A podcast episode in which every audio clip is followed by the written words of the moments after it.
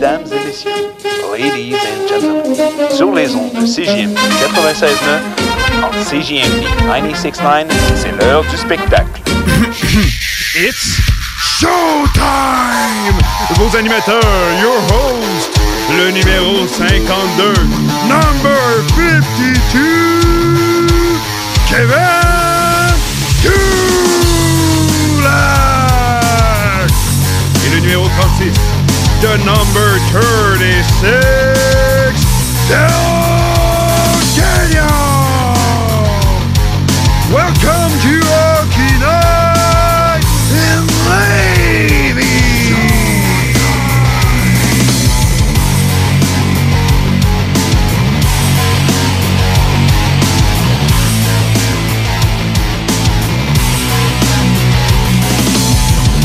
Salut, salut mon Dale!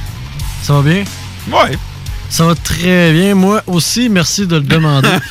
c'est toujours, euh, c'est toujours euh, tellement touchant de voir à quel point, mettons, tu t'es mon ami, puis de voir comment tes amis tiennent à toi pour te demander si tu vas bien.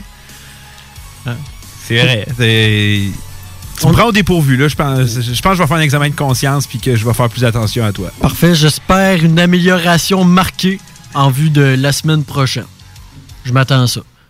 Euh, pendant que là, est-ce que ça va bien pour le Canadien? Ben, c'est 1-0 pour le Wild. Oh, Jason Zu- Zucker. Zucker, ouais, qui a marqué euh, le but, euh, le premier but du match. C'est maintenant 1-0, comme on disait. Kincaid contre Dominic. euh, Oh, le duel des numéros 2. le Parce qu'on on se souvient que Devin Dominic a été un glorieux membre de l'organisation du Canadien. Ouais. Il y a de cela 4 ans. Tu te souviens-tu quand c'est arrivé? euh, Euh, moi, j'écoutais RDS. Je pense que c'est une des dernières fois que j'ai écouté euh, la journée des euh, transactions RDS. Puis euh, Huberdo est en entrevue euh, au téléphone avec eux. Ils l'ont coupé pour annoncer que Dominic avait été soit réclamé au balotage ou échangé au Canadien. J'avoue que je m'en souviens pas, mais dans ce temps-là, Dominic, c'était un Ah, zéro. il avait été échangé Ouais. au Canadien pour un choix de cinquième de quoi, c'était de quoi dans le genre? Puis Dominic avait pas encore fait ce qu'il a fait euh, auparavant, même si selon moi c'est l'un des pires gardiens de la Ligue nationale. Mais Ouais, il aurait été meilleur que Dustin Tokarski comme deuxième. Ouais, ouais, ouais, ça, je te le donne. Mais tout ça pour dire, coupe Huberdo sans avoir annoncé ça. Veulent revenir à Huberdo. Huberdo a simplement raccroché. Honnêtement, c'était génial. Alors, on suit ça. Pour l'instant, c'est Dominic qui a le dessus. On aurait dû le garder. Encore une autre erreur coûteuse. De Bergevin, ça aurait pu devenir un coup de maître.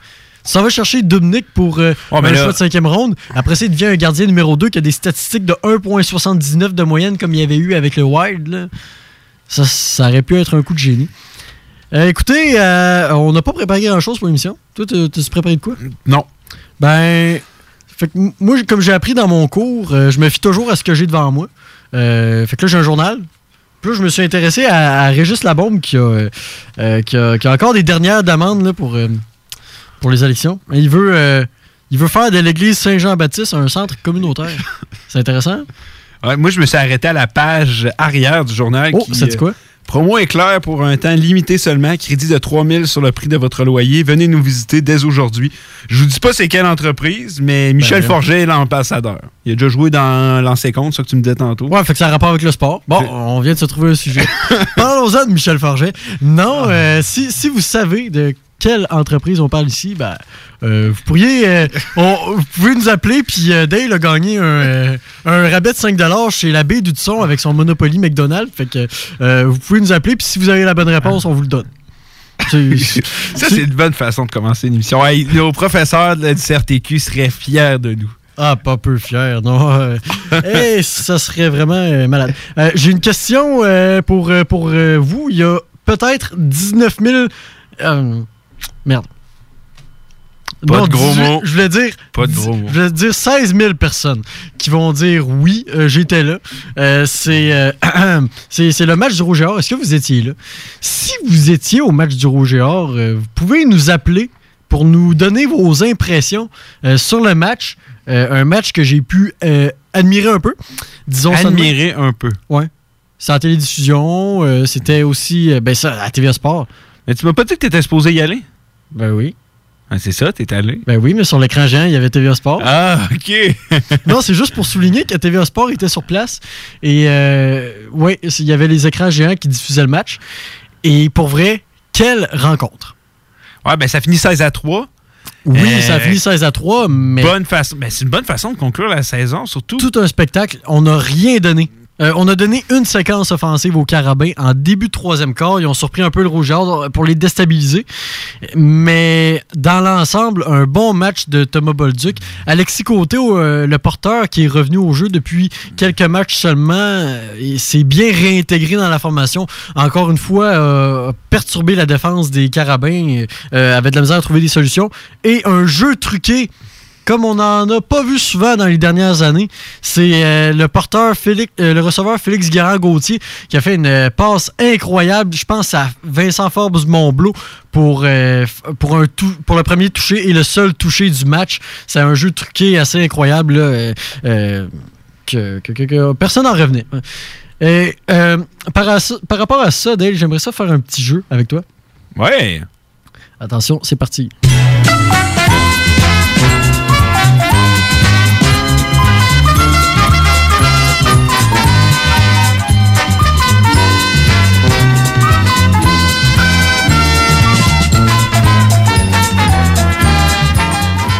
The next contestant at The Price is Right, Dale Gagnon. Come on down.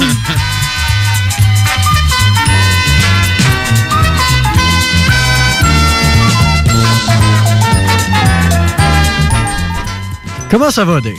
Ça va très très bien. Et vous? Vous nous venez de où?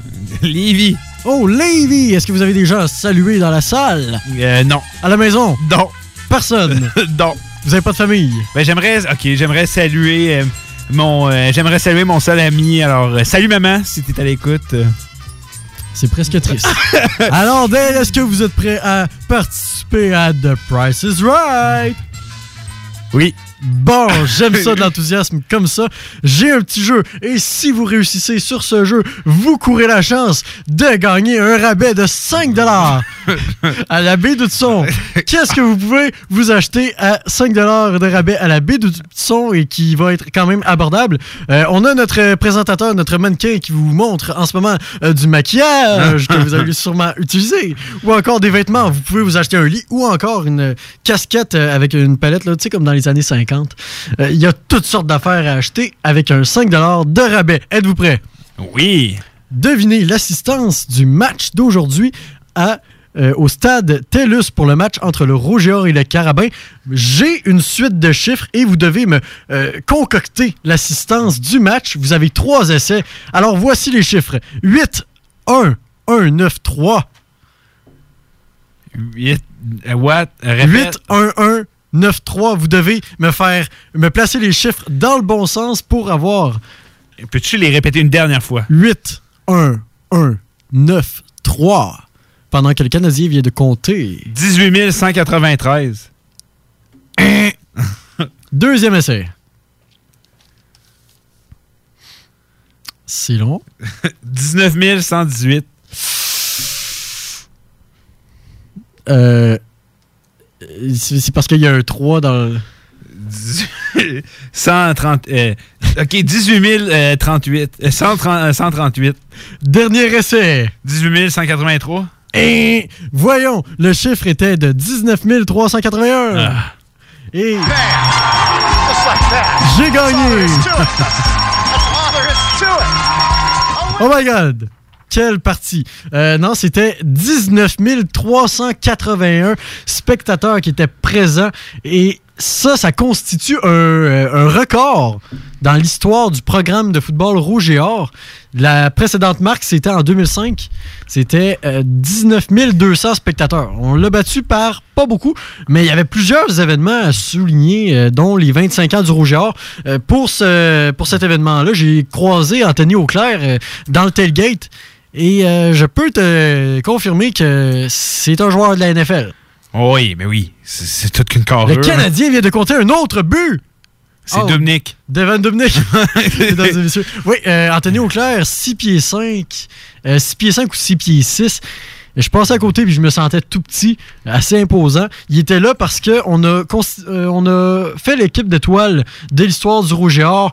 Parmi ces joueurs-là, Hugo Richard, qui ne pouvait pas être là, euh, Adam Thibault, Mathieu Betts, Arnaud Gasconadon, Pierre-Luc Yao, tous des gars qu'on connaît, Sébastien Lévesque, euh, qu'on se rappelle, a couru la Coupe Vanier 2010 sur une jambe. Donc, des souvenirs qui nous ont été rappelés aujourd'hui pour fêter les 25 ans du Rougeur. En plus, on a fait ça euh, pendant que Auclair était là parce que les Buccaneers étaient en, euh, en, semaine de congé. Et en plus, on jouait contre les Carabins. Tous les ingrédients étaient là pour avoir un excellent match. Et je peux te dire que c'était l'événement de l'année. Mais, avec la victoire d'aujourd'hui, le Rouge s'assure du premier rang. Et de cette façon-là, vont affronter sûrement les, euh, le club de football de McGill. Ça devrait pas être trop difficile comme match pour, euh, pour euh, se rendre en finale de la Coupe Dunsmore. Et qui on va rencontrer en finale de la Coupe Dunsmore? Carabin. Exactement, on va rencontrer... non, non, c'est vraiment... On vient de mettre la table pour la finale qui s'en vient. Et la victoire du Rouge et Or fait en sorte que le match de la Coupe Dunsmore va être à Québec. Est-ce qu'on est prêt pour le match de l'année, le vrai cette fois-ci? Ça serait le fun de passer les 20, euh, les 000 spectateurs. Surtout que, euh, je te dirais par exemple que 19 381, c'est pas mal la limite. Ça rentrait pas bien plus sur le site. On était assez pogné euh, partout, partout, partout, partout. Et on a eu droit à un excellent match euh, Drew Doughty euh, est en train de virer sur le top. On ne sait pas trop pourquoi. Est-ce que ça serait plusieurs années à recevoir des coups à la tête ou c'est juste qu'il est tanné de jouer pour les Kings qui vont nulle part? Mais il n'a pas été gentil, gentil. Non, euh, mais on sait que lui, Matthew Kachuk, c'est loin d'être l'amour. D'ailleurs, au dernier match, au match d'hier, ça a brassé. Mathieu Kachuk qui a rendu visite à Lou pendant le jeu, il l'a empoigné et il a fait la prise de l'ours pour le jeter à terre. Et ensuite, on a eu droit à toute une mêlée. Et Mark Giordano qui saute dans le tas, a vraiment sauté dans le tas. Euh, c'était un saut de Superman. Ça a donné lieu à, des belles scènes. Mais qu'est-ce que Drew Doughty dit, euh, en gros, de mal? Ben, de, méchant? après chaque match, on, dit on dirait qu'il y a un message à livrer pour dire que l'autre équipe, euh, on n'est pas supposé perdre, euh, notre équipe est meilleure que ça. Après ça, vise des joueurs dont Mathieu Kachuk. Euh, moi, je trouve que ça a l'air d'un personne très frustré en ce moment, là, Drew Je pense que. Il, il, il, les Kings de Los Angeles et Drew Doughty ont fait ce qu'ils avaient à faire. Ils ont gagné deux Coupes Stanley. Mais je pense que lui, il est né dans. Il, il fait partie d'une équipe qui a été gagnante pendant des années. Il vient d'une culture de gagnant. Il a gagné la médaille d'or, le championnat du monde, deux Coupes Stanley. Puis je pense que perdre, ça fait pas partie de son ADN et qu'il y a beaucoup de difficultés avec ça. Puis il y a des débordements. Je pense que c'est juste, juste dur à expliquer. On sait jamais trop comment quelqu'un pense et qu'est-ce qu'il va faire qui va agir comme ça, mais en ce moment, Drew Doughty, c'en est quasiment triste. C'est là, fais ton Dustin Bufflin. Va-t'en chez vous, prends congé, repose-toi, bois une coupe de pierre, va, à, la, pêche, mais crime. Euh, ça me donne une idée. Quoi? Euh, Drew pourrait aller prendre une pause et les Kings signent Dustin Bufflin. Ben, ça marche pas comme ben oui, ça. Ben oui, les Jets vont racheter Dustin Bufflin pour ben que les Kings se non, mais c'est tout un scénario euh, qui est écrit d'avance. Ou sinon, ben, les Jets euh, donnent Bufflin aux Kings pour un choix de septième ronde. Oh oui. Ouais. C'est un bon choix, ça. Ou encore, on fait un échange d'anti-Bufflin. Ah, ça, ça, je dirais pas non. Hein. Ça tente d'avoir Drew Mad Doughty. Ouais, à Winnipeg, c'est tellement l'endroit pour devenir heureux. Il fait fret l'hiver. Euh, il n'y a rien à faire. Il n'y a rien à faire. Les femmes sont. Euh, non. Très jolies. Ah oui? Ah oui. Ah, ben ça, ça c'est toi qui le sais. Les hivers sont longs à Winnipeg. Ouais, les hivers sont longs, pas mal plus qu'à Québec. Il n'y a pas grand-chose à faire. Ils ont déjà eu 70 cm de neige. Tu sais, Jordi va tout pour se rendre heureux là-bas. Mais oui, là, en ce moment, il est malheureux. Il a les pieds dans le sable de la Californie. En voilà à Winnipeg. Hein, des lunettes de soleil. Il fait à peu près 28 à chaque jour. Hein, il va se baigner. Il, sort de ses pratiques en gougou. Il y a une mauvaise game, tout le monde s'en fout. Mais oui. Va à Winnipeg. Il n'y a pas de pression. il a besoin de Winnipeg. Je m'en vais dans un marché de hockey où tout le monde, je vais toujours avoir un micro en dessous du nez, tout le monde va m'insulter, il va faire froid. Euh, c'est vraiment le choix est facile. Ben, ça me semble évident. Ça me semble évident. Aussi, vous soulignez que les remparts ont un excellent début de saison. Ah oui. Sauf que le match de vendredi a été assez ardu. C'était contre l'Océanique de Rimouski. Bien sûr, la visite de Alexis Lafrenière euh, euh, était un élément pour euh, attirer des gens dans le Colisée. Et devine quoi? Il a même pas attiré 19 381 spectateurs. Bon, dans un centre Vidéotron qui en contient 18 000, mais c'est pas grave. On avait quand même plus de 10 000 spectateurs. Fait que c'est au moins la bonne nouvelle. Et ça a été un match décevant. On se serait attendu à un Ben, spectacle. C'est une équipe qui s'est pas présentée. Là. Ah, pas présenté. J'étais aux premières loges pour voir qui se sont pas présentés. Écoute, euh, les tirs après deux périodes, 34 à 6 pour euh, l'Océanique et couronné d'un mauvais but euh, accordé par Pagliarulo en fin de deuxième. Alors qu'il a été solide tout le long du match. Le premier but, c'était pas de sa faute trop trop. Puis le deuxième but, c'était un... euh, euh, une- il a laissé pan- passer un lampadaire, on va dire ça de même. Ouais, mais euh, justement, euh, Pagli... parce que là, je veux le dire son nom que ça marche pas. Pagliarulo. Pagliarulo. C'était pas très bien dit, mais il me fait beaucoup penser à José Théodore des fois. Tu vas y aller- je je vais t'expliquer en comparaison. C'est un gardien qui a hâte de faire des saves incroyables et de laisser passer des très, très mauvais buts. Ben c'est ça, moi je C'est comme trouve que... ça que je le vois. Il n'y a pas énormément de technique. C'est un gardien qui est peu orthodoxe. Me fait penser, euh, des fois, dans, dans quelques mouvements qu'il va faire, me fait penser à Tim Thomas ou Dominique Hachek. Je dis pas qu'il a exactement le même talent, mais c'est un gardien qui est un peu old style. Puis souvent, on aime ça et ça, ça donne du spectacle. Il fait des beaux arrêts. Il a sauvé les remparts plusieurs fois dans ce match-là. On aurait pu perdre le match 8 à 1. Sauf que, il a, en même temps, il a le don de donner des mauvais buts, comme le, le deuxième but du match, alors qu'on a perdu le match 2 à 1 ça aurait pu tout changer. On aurait pu créer l'égalité. Parce que les remparts dans ce match-là ont joué pendant 6 minutes au grand total. Et c'est pendant ces 6 minutes-là qu'ils ont compté leur seul but du match. Encore une fois, euh, euh, beaucoup de, de- chimie entre James Malatesta et Félix Bibo. Euh, Malatesta qui a encore récolté un point, Bibo qui a récolté le but, mais Nathan Gaucher qui se place devant le gardien de but pour lui cacher la vue. Euh, C'était un travail parfait de ces trois joueurs-là. À part ça, il n'y a pas. Ah, il y a un autre point positif. Euh, on a découvert pendant ce match-là un joueur qui s'appelle Édouard Cournoyer. C'est une recrue, il a 17 ans. Et lui est ce qu'on pourrait appeler un train de compétition. Euh, Dans le genre Dustin Bufflin, mais sans avoir le même gabarit. Et il y avait un, un homme de hockey qui était assis à côté de moi euh, sur la galerie de presse et je nommerai pas euh, son. euh, je vais taire son identité pour des raisons de confidentialité. M'a parlé des joueurs qui étaient venus surveiller. Bien sûr, son équipe, on se doute qu'ils finiront pas dernier, donc euh, il venait sûrement pas surveiller la frenière. Il était venu surveiller un joueur qui s'appelait Cormier, je me souviens plus son prénom, je l'ai, je l'avais quelque part, mais Cormier dans l'équipe de l'Océanique, il a pas bien paru le joueur. Le- le- il- deux fois plutôt qu'une, en 15 secondes, s'est fait ramasser par l'express de 19h, Édouard Cournoyer, qui arrivait. j- Je sais pas si on peut l'avoir en vidéo quelque part, mais t'as manqué quelque chose d'eux. Il aurait fallu que tu viennes avec moi. Il Ouais, aurait il fallu aurait que tu viennes voir ce match-là parce que le gars, il se promène la tête basse. Cournoyer arrive, puis c'était absolument légal. Il l'a même pas frappé à la tête, mais le gars avait la tête basse. Et lui est arrivé à la hauteur des épaules. Le joueur, le Cormier, est tombé sur le dos, se relève, décide de reprendre la puck. Pendant ça, là, Cournoyer fait une banane, il revient, il le repogne une deuxième fois. Ça n'a pas été drôle, mais ça a mis de l'ambiance dans un centre Vidéotron qui était un peu froid. Et j'ai jamais entendu le centre Vidéotron aussi bruyant que ça. Puis c'était pour une mise en échec. À part de ça, il y a eu un combat que le joueur des remparts a gagné. Je pense que c'était Thomas Caron. Je te parle d'un match, puis là, je te dis qu'il y a juste trois points positifs. Ouais, c'est une longue saison. Euh, on a des remparts très très jeunes cette saison. Ça va être de voir euh, comment ils vont pouvoir bâtir autour de ça. Mais c'est très prometteur ce qui arrive à Québec en ce moment. Patrick Roy, il faut lui donner, fait un très bon travail en ce moment. On joue au-dessus des attentes du côté des remparts. Ouais. On, on a eu une très bonne séquence. Avant le match contre l'Océanique, on avait une fiche de 9 victoires, 2 défaites. Donc, 6 victoires de suite. Oui, c'était incroyable. Presque inespéré. Mm-hmm.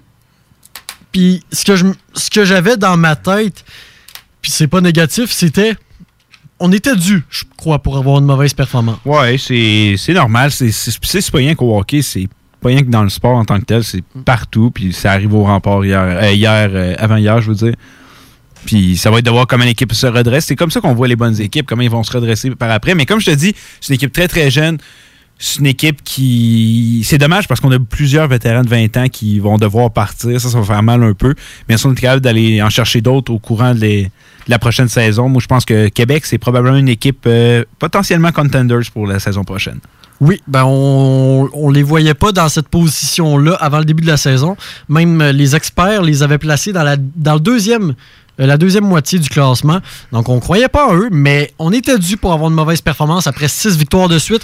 On, revient les pieds sur terre. On sait qu'on n'est pas invincible. On a eu une performance très difficile, même si au final, Lafrenière n'a pas été le joueur le plus dominant du match. Et là, on retourne à la table à dessin. Et, euh, par exemple, il y a des joueurs qui surprennent. Malatesta, on savait que c'était un joueur de grand talent. Mais mon rapport de dépisteur, qui est peut-être pas aussi bon que celui qui était juste à côté de moi, c'est que Malatesta va, pourrait être un choix de première ronde l'année prochaine. Ouais, ben oui. On en a parlé, toi et moi, là, mm-hmm. que Malatesta avait du talent, puis on savait pas. Euh, il, est bon. Est-ce que l'année prochaine, il va être en mesure de se hisser à une bonne position au repêchage? Moi, je te, je te parie que Malatesta, assurément, va être repêché en première ronde. Solide. Il est solide. 16 ans, mais premièrement, il est grand. Il est pas très gros, mais il est grand. Il impose son, euh, le respect sur la patinoire. Puis quand tu le vois jouer, ça n'a pas l'air d'un gars de 16 ans. C'est ce qui différencie les plus grands prospects des moins grands. Lafrenière, 17 ans, euh, même à sa saison recrue à 16 ans, Lafrenière avait pas l'air de ça. Et là, ben, encore une fois, avant son repêchage, c'est le joueur le plus dominant de la ligue. Puis pourtant, il n'est même pas encore repêché. Un, gars comme Malatesta, c'est un peu la même chose.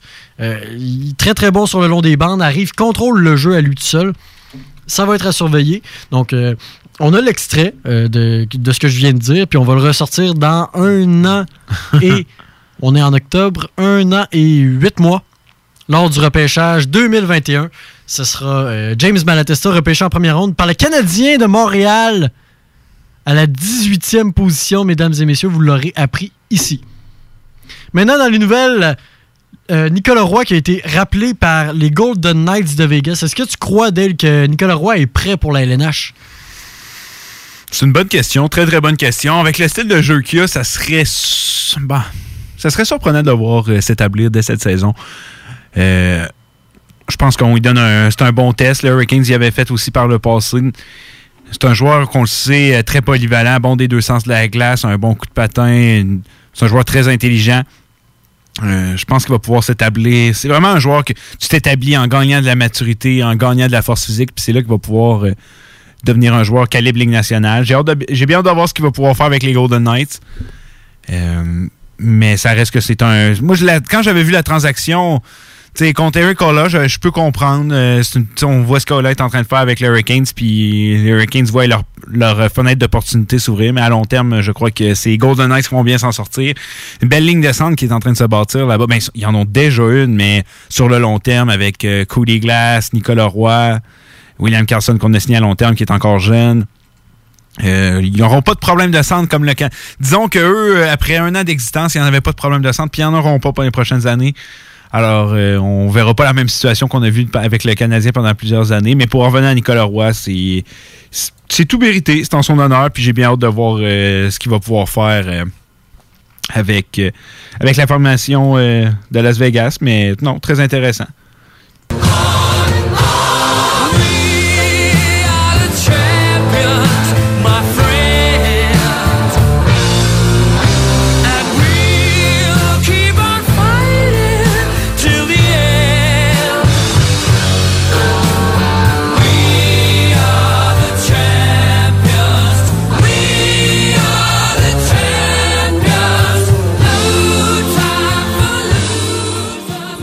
Je dois m'incliner devant le brio des Astros de Houston qui ont muselé l'équipe des Yankees de New York mhm. durant la série finale et qui rejoindront donc les Nationals de Washington en série mondiale. Moi, ma question que j'ai pour toi, est-ce que la série mondiale vient de, a été jouée, c'était Yankees contre Astros? Oui, malheureusement. Et ça ne fait pas Tu mon penses- bonheur. Tu penses pas que l'équipe Cendrillon euh, Nationals qui. Non, mais je veux dire, les, les deux grosses équipes qui s'affrontaient, c'était euh, Ouais, une série mondiale, avant l'heure. Oh oui. exactement. Comme les Capitals, comme les contre les Pingouins qu'on a eu dans les dernières années. en deuxième ronde, une finale de la Coupe Stanley une deuxième finale de la Coupe Stanley avant l'heure. Et, ou encore les Preds, euh, les Preds contre les Jets en vrai. 2018. C'est vrai. Après ça, les Jets ont été battus par les Golden Knights qui se sont rendus en finale et depuis ça, là, les Jets qui n'arrivent pas à passer la première ronde. Et euh, je- on, va, on, va, rev- on va y revenir aux Jets qui n'arrivent pas à passer la première ronde depuis euh, l'année passée. Mais euh, je vais revenir, ça fait pas mon bonheur. là. Je- J'aime pas vraiment les Astros. Mais je ne peux qu'encourager l'équipe de notre Québécois Abraham Taureau qui euh, se ramasse en série mondiale face à une équipe Cendrillon. Et c'est maintenant le temps de faire nos prédictions, mon cher monsieur. Oui. OK, Oui. avec la Série mondiale? Oh, oui. Euh, Oui, oui, oui, oui. Ben, oui, regarde, les oui. Nationals, ça mène une Oui. belle histoire. Oui, oui. ça mène une belle histoire. On le sait, euh, en septième ou huitième manche, je crois, euh, on, ça s'en allait vers la fin contre les Rays. On croyait que c'était terminé. Finalement, il y en a un joueur qui a une petite bulle au cerveau, laisse passer la balle, euh, essaye d'agir trop vite. On On, on crée l'égalité. Ensuite, on s'en va battre l'équipe des Dodgers deux fois en série mondiale de suite. On disait que c'était même leur meilleure formation depuis euh, dans les trois dernières années. Ils réussissent à les battre. Ensuite, ils vont balayer les Cards. Oui, Houston, c'est une puissance de frappe avec des super lanceurs, des bons frappeurs, des joueurs défensifs clés. Mais les Nationals sont, à- sont encore dangereux. Je pense qu'il y a une petite genre de poudre magique en ce moment qui, qui est sur eux, qui fait qu'ils ont réussi à se rendre là. Mais Les histoires Cendrillon ne se finissent pas toujours bien. Rappelons-nous les Oilers en 2006, avec Fernando Pisani, Vegas, Vegas en 2018. Mais les Nationals ont comme un aura là, autour. Je vais trouver n'importe quoi pour dire que les Nationals vont battre les Astros parce que c'est ce que je souhaite. D'un autre côté, les Nationals n'ont pas. euh, surtout en plus avec Bryce Harper qui est parti l'an passé. ouais, ils ont, ils ont pas. Ben, ça fait un peu comme Tavares. Ouais.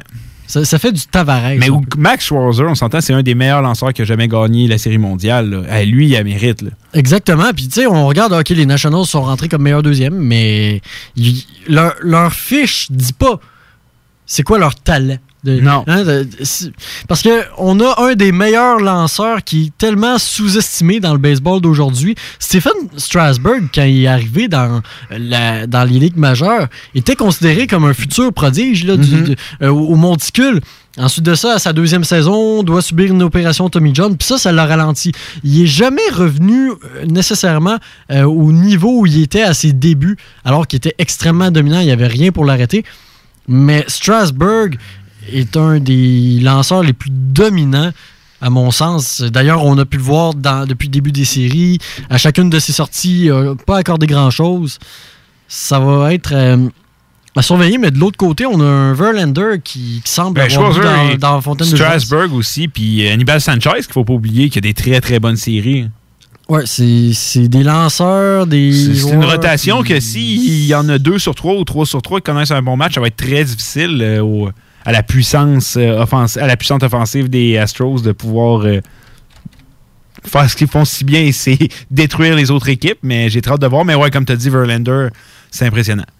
Je prends pour les Nationals, mais selon moi, les Astros vont l'emporter au compte de 4 à 2. Et pour deux raisons. Justin Verlander et José Altuve. Deux des joueurs les plus dominants en ce moment qui sont inarrêtables. Peut-être qu'Abraham Toro va faire un coup de circuit pour, euh, pour, euh, pour, pour faire du spectacle. Je sais pas.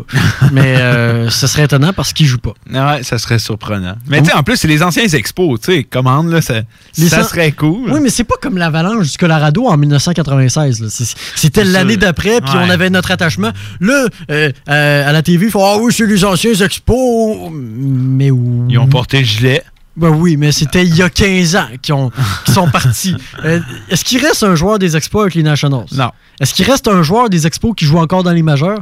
Non. Bartolo Colon n'y joue plus. Lui. non, Colonne, il joue plus là. C'est ça. Euh, C'est exactement ça. Fait que ça, ça- c'est- ben oui, c'est les anciens expos, mais en même temps. ça reste, ça reste c'est le fun pareil. Je suis pas le genre de, je suis pas la genre de personne qui va habituellement aller dans cette direction-là, dire hey, c'est les. Moi, je trouve que c'est cool. C'est les anciens expos. J'écoutais la télé l'autre jour, puis un des analystes dit Imaginez si les expos étaient restés. Hein? À, quoi on aurait droit aujourd'hui? Tu penses souvent qu'ils ont la masse salariale puis t'aurais attiré les mêmes joueurs? oui, c'est 15 ans. Quand on fait le parallèle avec, mettons, les Nordiques, c'est un an plus tard. On a été chercher Patrick Roy, ça a tout changé. Mais là, avec les Nationals, 15 ans d'histoire. En 15 ans, il peut s'en passer des affaires. La, courbe temporelle, si on la prend, il reste collé dans les deux premières années, mettons, puis là, plus le temps s'en va, plus ça se sépare, puis là, on, peut même plus aller les prendre avec nos deux mains, on peut plus s'accrocher après. ça fait en sorte que, écoute, euh, oui, on peut bien dire, ah oui, c'est les anciens expos, puis s'il était resté, écoute, on sera en série mondiale. OK. Tu veux penser ça? Ben, pense ça, mais c'est un peu euh, tiré par les cheveux.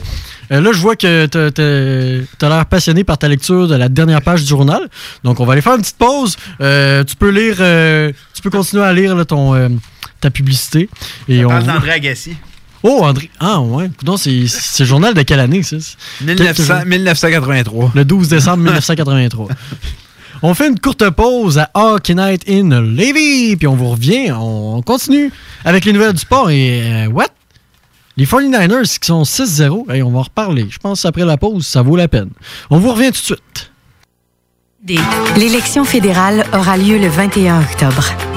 Si vous êtes inscrit pour voter, vous recevrez par la poste une carte d'information de l'électeur d'Élections Canada. Elle vous indique où et quand voter. Si vous n'avez pas reçu de carte ou si elle contient une erreur, vous pouvez mettre à jour vos renseignements auprès d'Élections Canada. Pour l'information officielle sur le vote, visitez élection.ca ou téléphonez au 1-800-463-6868. C'est notre vote. Si vous vivez avec le diabète, un système immunitaire affaibli, une maladie du cœur, des poumons ou des reins, et que la grippe vous agrippe, dites-vous qu'elle ne vous lâchera pas et qu'elle pourrait avoir pour vous de graves conséquences. Ne vous laissez donc pas, vous et votre entourage, agripper par la grippe. Faites-vous vacciner parce que la vaccination est votre meilleure protection contre les complications de la grippe. Pour en savoir plus, visitez le québec.ca barre oblique vaccin grippe. Un message du gouvernement du Québec. Bonjour, ici Stephen Blaney, votre candidat conservateur dans Lévis-Bellechasse et les aides-chemins. D'abord, merci pour votre confiance. Le 21 octobre, dites oui au troisième lien, votez Stephen Blaney. À bientôt. Payé et autorisé par l'agent officiel. Votre journal de Lévis vous suit partout. Soyez informés des nombreuses activités qui se tiennent dans notre grande ville grâce à notre édition papier, disponible dans votre Publisac ou notre édition numérique, disponible sur votre tablette ou votre cellulaire grâce à l'application Mon Journal Local. Restez informés et suivez votre actualité locale au quotidien au journaldelévis.com, sur notre page Facebook ou sur notre fil Twitter. Image Express. Vous voulez faire rayonner votre entreprise ou organisation? Image Express vous offre un service personnalisé et créatif afin de vous distinguer. Kiosque, bannière, enseigne, Image Express saura trouver des solutions créatives tout en respectant votre budget. Image Express, la façon efficace et abordable de s'afficher. Faut que tu passes au dépanneur. Va chez Lisette. Tous tes besoins vont être comblés, mais il y a tellement plus. Tu vas gagner du temps. 850 sortes de bières, des aliments congelés, des fromages frais, puis du vin. Va pas au dépanneur. Va chez Lisette. Profites-en pour une petite coupe de cheveux ou de barbe. Il y a même de la pose d'ongles. Arrête de faire un tour. Tu iras plus voir ailleurs. Dépanneur Lisette, 354 rue des Ruisseaux à Pintendre, 837 4347. Pour écouter un bon film, rien n'équivaut au cinéma Lido et des chutes. Propriété de Sylvain Gilbert, un gars de la région qui redonne énormément à sa communauté. On ne recule devant rien pour vous donner la meilleure expérience possible. Pourquoi aller se corder comme des sardines ailleurs? Il y a des gens de Québec qui traversent juste pour ça. Le cinéma Lido et des chutes, c'est là qu'on se fait notre cinéma, pas ailleurs. Visitez le ciné-détente pour les horaires, les spéciaux, les offres corporatives et bien plus. Cinéma Lido et des chutes, le cinéma à son meilleur. Vous pensez investir ou vendre en Floride depuis longtemps? Eh bien, n'attendez plus. Contactez dès maintenant Geneviève Bouchard, agente immobilière depuis 13 ans dans l'Est de la Floride. Constamment à l'affût des bonnes affaires, elle est la meilleure négociatrice que vous pourrez trouver. Vous pensez investir en Floride? Vous pensez Geneviève Bouchard. Comblez votre désir d'acquérir une propriété en Floride avec un service clé en main pour que votre investissement fructifie pendant que vous êtes ici. Investisseur, elle s'occupe de louer pour vous. De plus, elle dispose d'un service de rénovation pour l'immobilier en Floride. Vendre ou acheter, Geneviève Bouchard Bouchard.com. J'ai une Honda. Une Civic de Honda Charlebourg.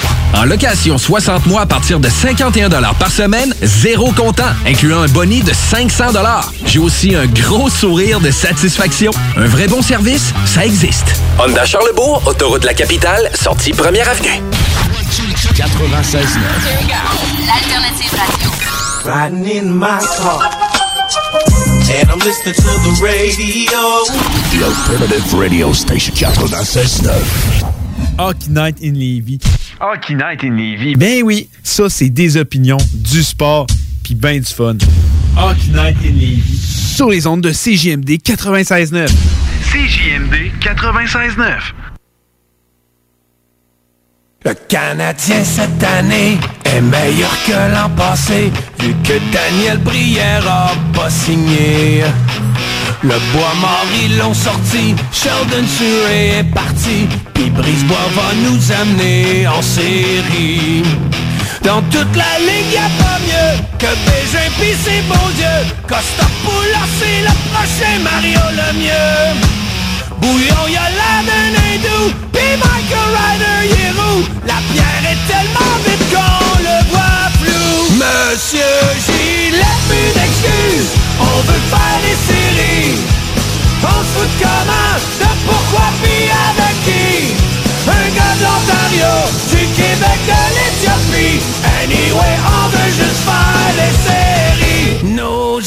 Sont exceptionnels, même si les gars ont pas de poêle. On va être au top à Noël. Mais rendu au jour de l'an, si on se fie aux vétérans, on va encore retourner au dernier rang. Monsieur On va-tu les faire, les séries? Les Canadiens, ça? Ouais. Ça va être dur. Ça va être, ça va être très difficile pour le Canadien. Pourtant, nos jeunes sont exceptionnels, même si les gars ont pas de poils.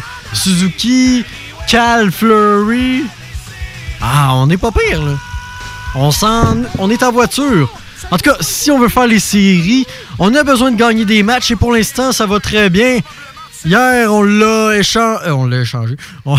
Hier, on l'a emporté face aux Blues de Saint-Louis mené par Jake Allen. Excellent gardien. Qui a connu une bonne fin de saison sur le banc l'année passée.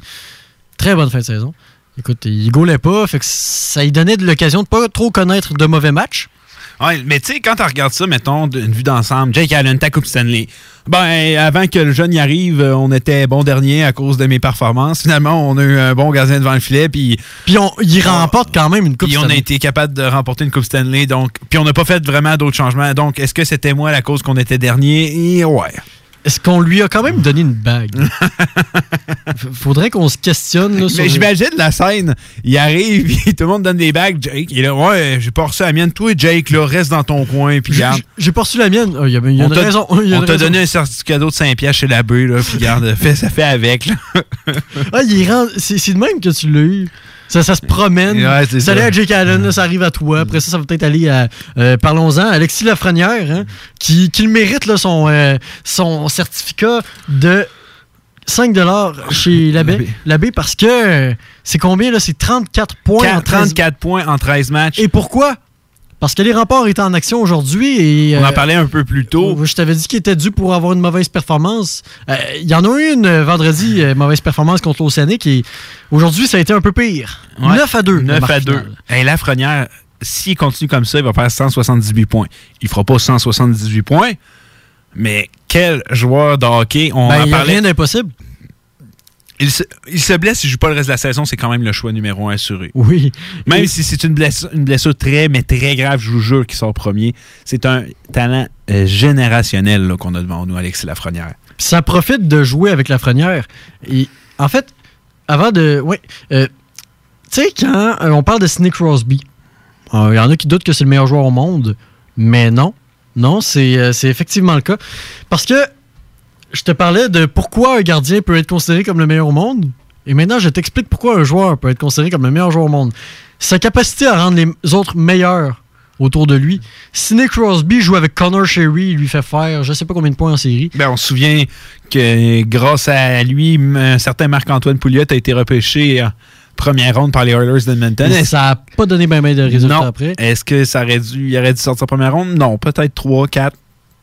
Exactement. Et Pascal Dupuis était un bon joueur de hockey, mais a eu une saison de presque un point par match lorsqu'il jouait avec Sidney Crosby. Une saison de 20 buts pendant la saison écourtée en 2012-2013. Et Lafrenière, c'est ce genre de joueur-là aussi qui rend les autres meilleurs autour de lui. La preuve, un petit gars de Lévis, de Pintendre. Ah, c'est là que tu viens? Mhm. un petit gars de Pintendre qui s'appelle Cédric Paré qui lui a été repêché, je ne sais pas si tu t'en souviens, en sixième ronde par les Bruins en, euh, en 2017, a été invité euh, en 2019 euh, cette année par les Jets de Winnipeg, euh, sûrement au camp euh, de perfectionnement Ouais. après le repêchage. Mais c'est un gars que les Bruins de Boston ont pas jugé bon de garder euh, parce que c'est pas un joueur super offensif et euh, exactement euh, son année de repêchage 16 points. À se demander pourquoi on l'a repêché. L'année passée, il a eu 49 points en 68 matchs, 17 buts. Cette année, il joue avec la Frenière et en 13 matchs, 18 buts, 32 points. C'est- ils sont- il vient de dépasser son plus haut total qu'il avait jamais fait. Il y a déjà plus de buts que l'année passée, puis que puis c'est déjà sa meilleure saison en but en carrière, et seulement 13 matchs de jouer. Et euh, je discutais justement avec le dépisteur dont je dois taire le nom, et ce qu'on dit euh, de lui, c'est qu'il lui manque des mains. Un gars qui a pas de main puis qui compte 18 buts en 13 matchs, c'est assez impressionnant, mais ça va être à surveiller. On essaie d'en- d'encourager nos talents locaux. Puis Cédric Paris, c'est un gars qui est passé avec les euh, commandeurs de 2014 à 2016. Euh, ça va être à surveiller. Voir si un jour il va être capable de euh, se tailler une place au niveau supérieur pendant que c'est 2 à 2 à 2. Et le nom du marqueur doit être vraiment obscur puisqu'il s'agit du Wild du Minnesota. Et Kate Kincaid, c'est Foligno. Oh! Marcus Foligno qui a compté. Lui aussi a pas beaucoup de buts. Je pense qu'il a 17 buts. Euh, Il a pas fait ça, lui, en carrière dans la Ligue nationale.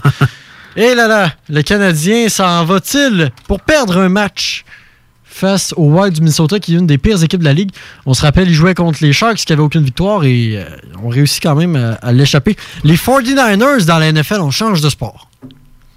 On passe d'un sport qui se joue en hiver avec des patins à euh, on doit être euh, posséder un bac en, en génie euh, en génie a- aérospatial pour pouvoir être coach. Euh, c'est le football. Euh, les 49ers qui depuis euh, de- de- de- de- ouais, depuis leur présence en finale du Super Bowl face aux Ravens et leur presque remontée incroyable l'ont échappé vraiment. En fait, ça a commencé quand ils se sont ramassés à la porte des buts contre les Ravens. C'est là que ça a commencé à mal aller pour les 49ers. Parce qu'on n'a pas réussi à convertir, on n'a pas réussi à traverser les deux verges nécessaires en quatre jeux. Non seulement on a fait le même jeu pendant les quatre fois, puis ça, on les a ratés les quatre.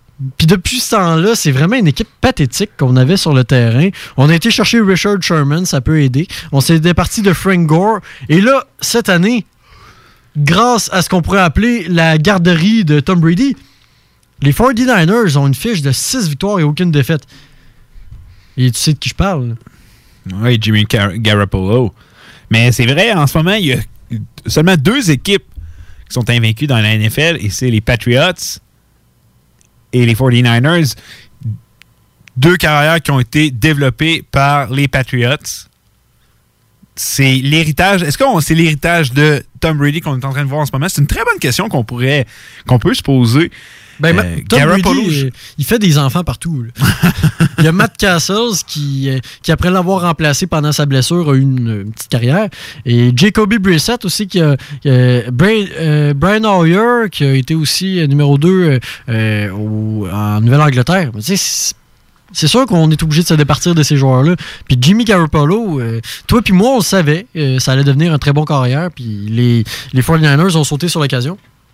Ouais, ouais, puis tant mieux pour les 49ers. On sait que, à part, mis à part leur euh, participation au Super Bowl au cours euh, des dernières années, avec euh, ce qui s'est passé avec Colin Kaepernick, des, plusieurs départs de bons joueurs, plusieurs, des, des saisons décevantes par-dessus des saisons décevantes.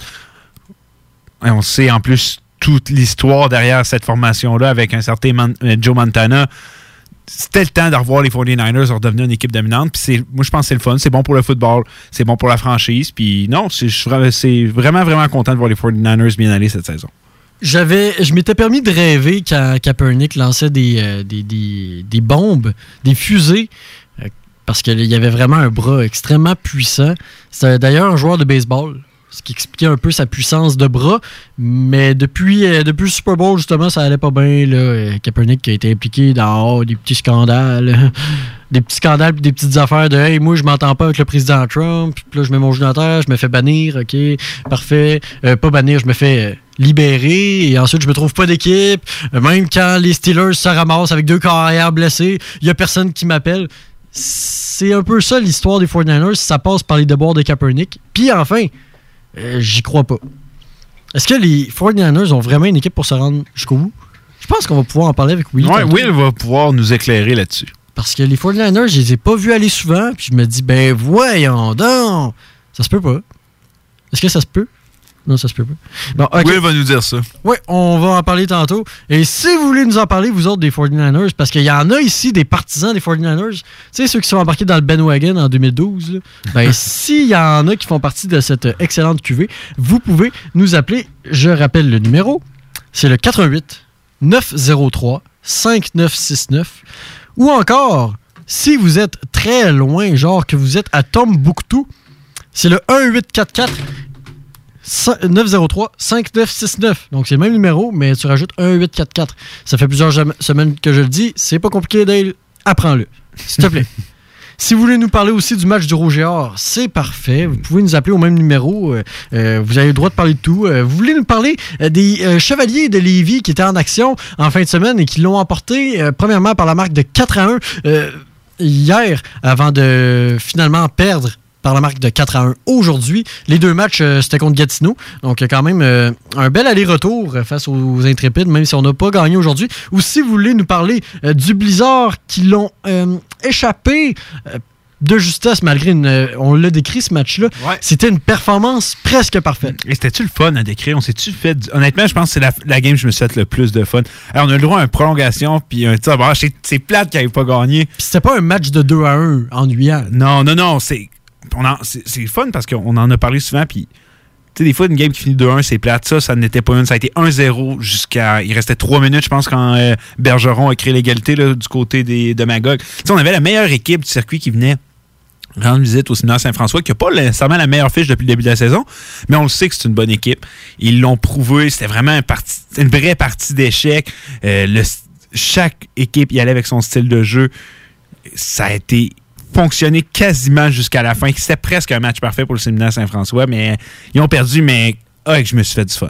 Puis ça m'amène à, me dire que même en 2019, jouer physique, ça peut être encore une stratégie gagnante. Ben oui, c'en est une. Ben oui, mais il y a, une différence. Le monde dit, ah, euh, tu sais, la violence au hockey, tu sais, oui, bagarre et tout, mais ça reste que les mises en échec, euh, frapper l'adversaire, lui faire mal, c'est. Tu sais, c'est.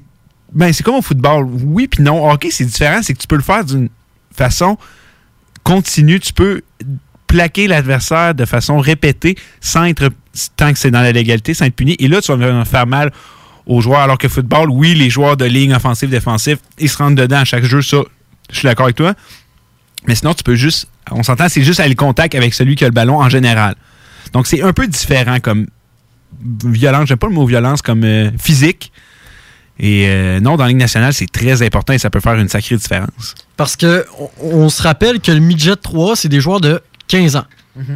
Des joueurs de 15 ans qui jouent euh, la mise en échec, puis qui jouent le jeu physique sur le long des bandes, comme si ça faisait 10 ans qu'ils faisaient ça. C'est ça à quoi on a droit. Et les cantonniers de Magog, qui euh, sont une équipe très, très, très, très, très performante, c'est pas une équipe nécessairement physique et ont été surpris par une équipe qui est peut-être un peu moins. euh, euh, qui a peut-être moins de profondeur offensive, mais qui est tellement bonne pour jouer un style de jeu dur. On voit des, euh, équipes qui réussissent très bien dans la LNH, mais qui ont un style de jeu pas mal plus en finesse. Le, le- le- côté physique est moins priorisé. Puis dans le midget 3, en ce moment, ce qu'on a, c'est une équipe qui connaît du succès parce qu'elle plaque. On a trois Ben, ils, suivent, ils suivent le système de jeu, carrément. on a trois, même quatre trios du côté du séminaire Saint-François qui sont ultra performants même si sur, dans ces quatre trios-là, il y a des joueurs qui ont deux points en neuf matchs, Mhm. on réussit quand même à tirer notre épingle du jeu puis à être super dominant parce qu'on fait des grosses mises en échec. C'est euh, c'est quelque chose que j'ai adoré voir. Ouais, si vous voulez voir. euh, certains jeunes. Mais les voir, ben c'est ça. De l'échec avant, un système d'échec avant vraiment bien fait, mais vraiment bien fait. Même pas besoin d'aller voir un match de Ligue nationale. Je vous jure, le séminaire Saint-François sont très impressionnants. C'est un très bon spectacle. Oui, oui, très bon spectacle. Euh, c'est un honneur de pouvoir commenter les matchs. C'est une nouvelle expérience pour moi et sérieusement, c'est incroyable. Je le, je ferais ça de ma vie, je m'en cache pas, je le ferais ça de ma vie, je serais super heureux. Et euh, non, on s'est vraiment fait du fun, honnêtement. Là. Hey, la prolongation, on s'entend, il y a de l'action. là. Hey, c'est le fun à dire. Puis, tu sais, un shootout, j'avais un petit stress avant de le faire, j'avais jamais fait ça. Puis, c'est moi, dans le fond, c'est moi qui, commande, puis c'est Kevin qui analyse. Puis, je pense qu'on fait quand même un bon travail. On- pour des personnes qui commencent. On se débrouille. On se débrouille bien. Je pense qu'on se débrouille très bien. Et euh, non, une expérience, ça va rester, je pense, mon match préféré jusqu'à maintenant. Ah, moi aussi, sans aucun doute. Euh, donc, si vous, euh, vous n'avez jamais assisté à un match Midget 3, les Chevaliers sont juste à côté de la station et le Blizzard est à Saint-Augustin. C'est pas si loin. C'est une petite ride de char. Non, ben de Lévis, une vingtaine de minutes. Puis de quoi aussi que nous, euh, c'est pas à la radio, c'est pas sur Internet, c'est sur une plateforme qui s'appelle Hockey TV. Oui. Et honnêtement, si vous avez, si vous êtes fan de hockey, mais vous voulez voir des matchs de toutes les ligues Midget 3 à travers le Canada, East Coast League, AHL, euh, il y en a de la ligue là-dedans. Il y a des ligues d'Europe aussi, je crois. Oui, oui, Oui, il y a des ligues d'Europe. Il n'y a Fait- pas la KHL, mais il y a certaines. Non, c'est ça, a- On, a du hockey partout dans le monde. Fait que si c'est le quoi que vous intéressez, Hockey TV, allez faire une petite recherche. euh, c'est très abordable, c'est vraiment très intéressant tout ce que la, la- ce que la plateforme a, a offert. là. Moi, j'y suis abonné.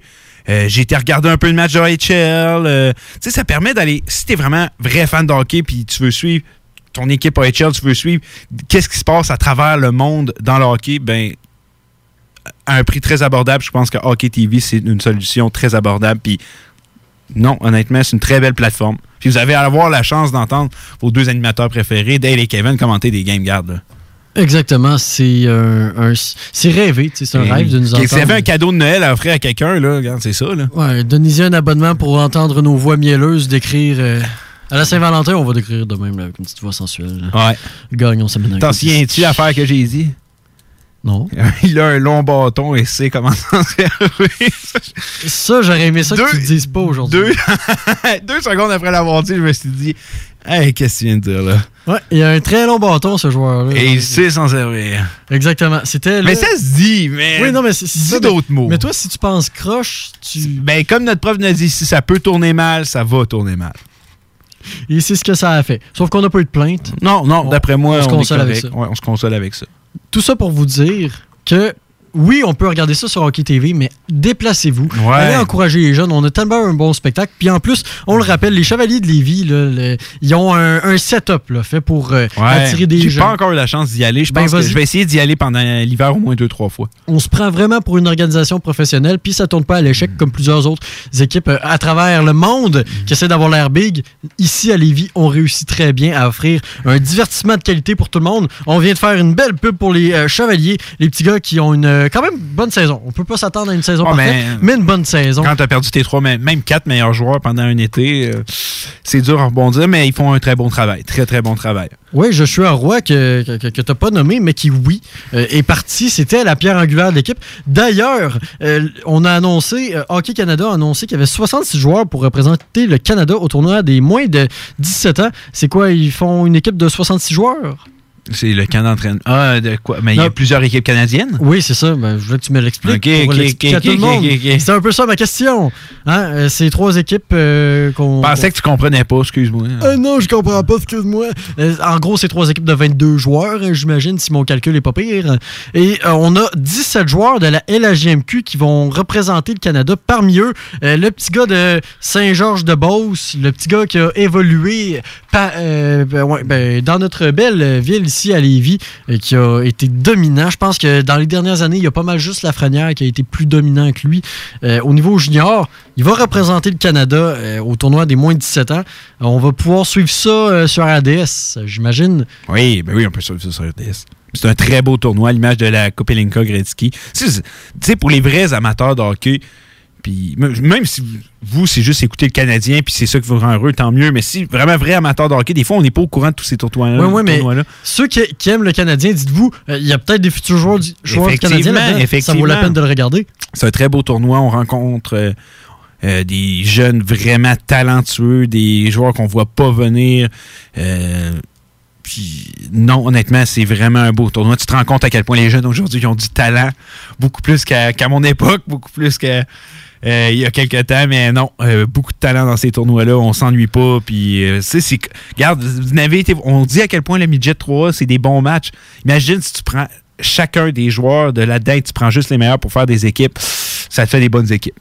Euh, ça en fait des pas pires. On va avoir sûrement. il va y avoir Justin Robida aussi, qui était le compétiteur de Joshua Roy, qui lui évoluait pour Magog. Il va représenter le Canada aussi dans ce tournoi-là.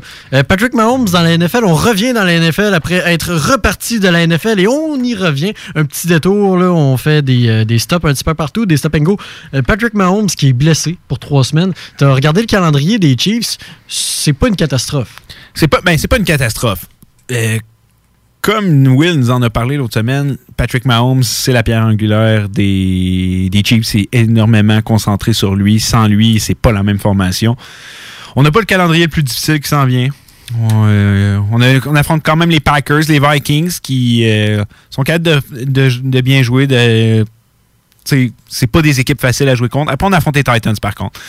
Fait que ça va être d'au moins. Il faut au moins qu'ils rapportent un match. Ça, c'est le strict minimum parce que s'ils sont pas capables d'en remporter, ben, quand Mahomes va revenir, ils vont avoir une fiche de 5-5. Et là, ça va être OK, on n'a plus le droit à l'erreur jusqu'à la fin de la saison.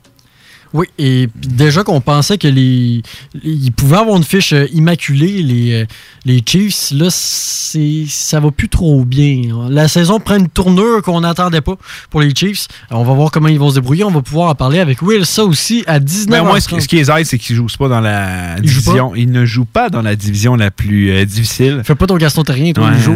non, non, ils ne jouent pas dans la division la plus difficile. Euh, on s'entend, il y a juste les Raiders qui, les Raiders qui pourraient représenter une menace. Et pour l'instant, c'est une fiche de 3-3 jusqu'à maintenant. Fait que. Euh, Qu'est-ce qu'on a d'autre? Arthur Beterbiev, champion du monde. Double champion du monde. Oui, oui, double pour le combat d'uni- d'unification. D'unification. D'unification. Unification. Euh, Une, uni- uni- unification a battu, a vengé Adonis Stevenson en battant Alexander Gvozdik, qui lui est sorti de l'hôpital après deux jours avoir passé là-bas. Donc ça a dû être un KO euh, percutant. Ça a été euh, tout qu'un combat. On sait, Beterbiev, ça fait. C'est supposé faire depuis plus longtemps que ça que c'est un champion du monde. On sait qu'il y avait beaucoup de difficultés à trouver des opposants. Des, opposants. Des opposants. Il y a eu des difficultés aussi avec Yvon Michel. Avec Yvon Michel. Fait que ça a été euh, le, le Québécois d'adoption, si tu me permets l'expression. Ça va été un parcours très long, mais maintenant qu'il est au sommet, tu le vois qu'il il est à sa place. Euh, son but, c'est d'unifier les quatre ceintures. Est-ce qu'il va être capable de le faire? Je l'espère. Mais euh, l'avenir s'annonce brillant pour Arthur Beterbiev. Imagine à quel point ce serait incroyable. Euh, Est-ce qu'on a déjà un Québécois qui a fait ça? Ben, il n'est pas québécois, là. non, ben oui, oui, mais lui, il est Québécois, OK? Il s'entraîne Ouais. au Québec. Ouais. Non, c'est un Québécois d'adoption. Tu mets ton ça, pied au hein. Québec, je t'accueille dans ma grande nation euh, francophone, canadienne, française Non, du Canada. il- en réalité, c'est on t'accueille au Québec, t'es capable de gagner. Ah, ça, c'est un Québécois. Ouais, si tu perds, par exemple. Non. Tu sais, Lucian Boutin, à un moment donné, il y en avait qui disaient qu'il était plus québécois parce qu'il perdait. non, bon, OK. euh, dans la tête de certaines personnes, ça marche différemment. écoutez, au moins, il parlait français. Beterbiev, j'ai pas l'impression qu'il doit connaître un mot français. Euh, non, il y a de la misère à parler anglais, mais c'est un Québécois d'adoption.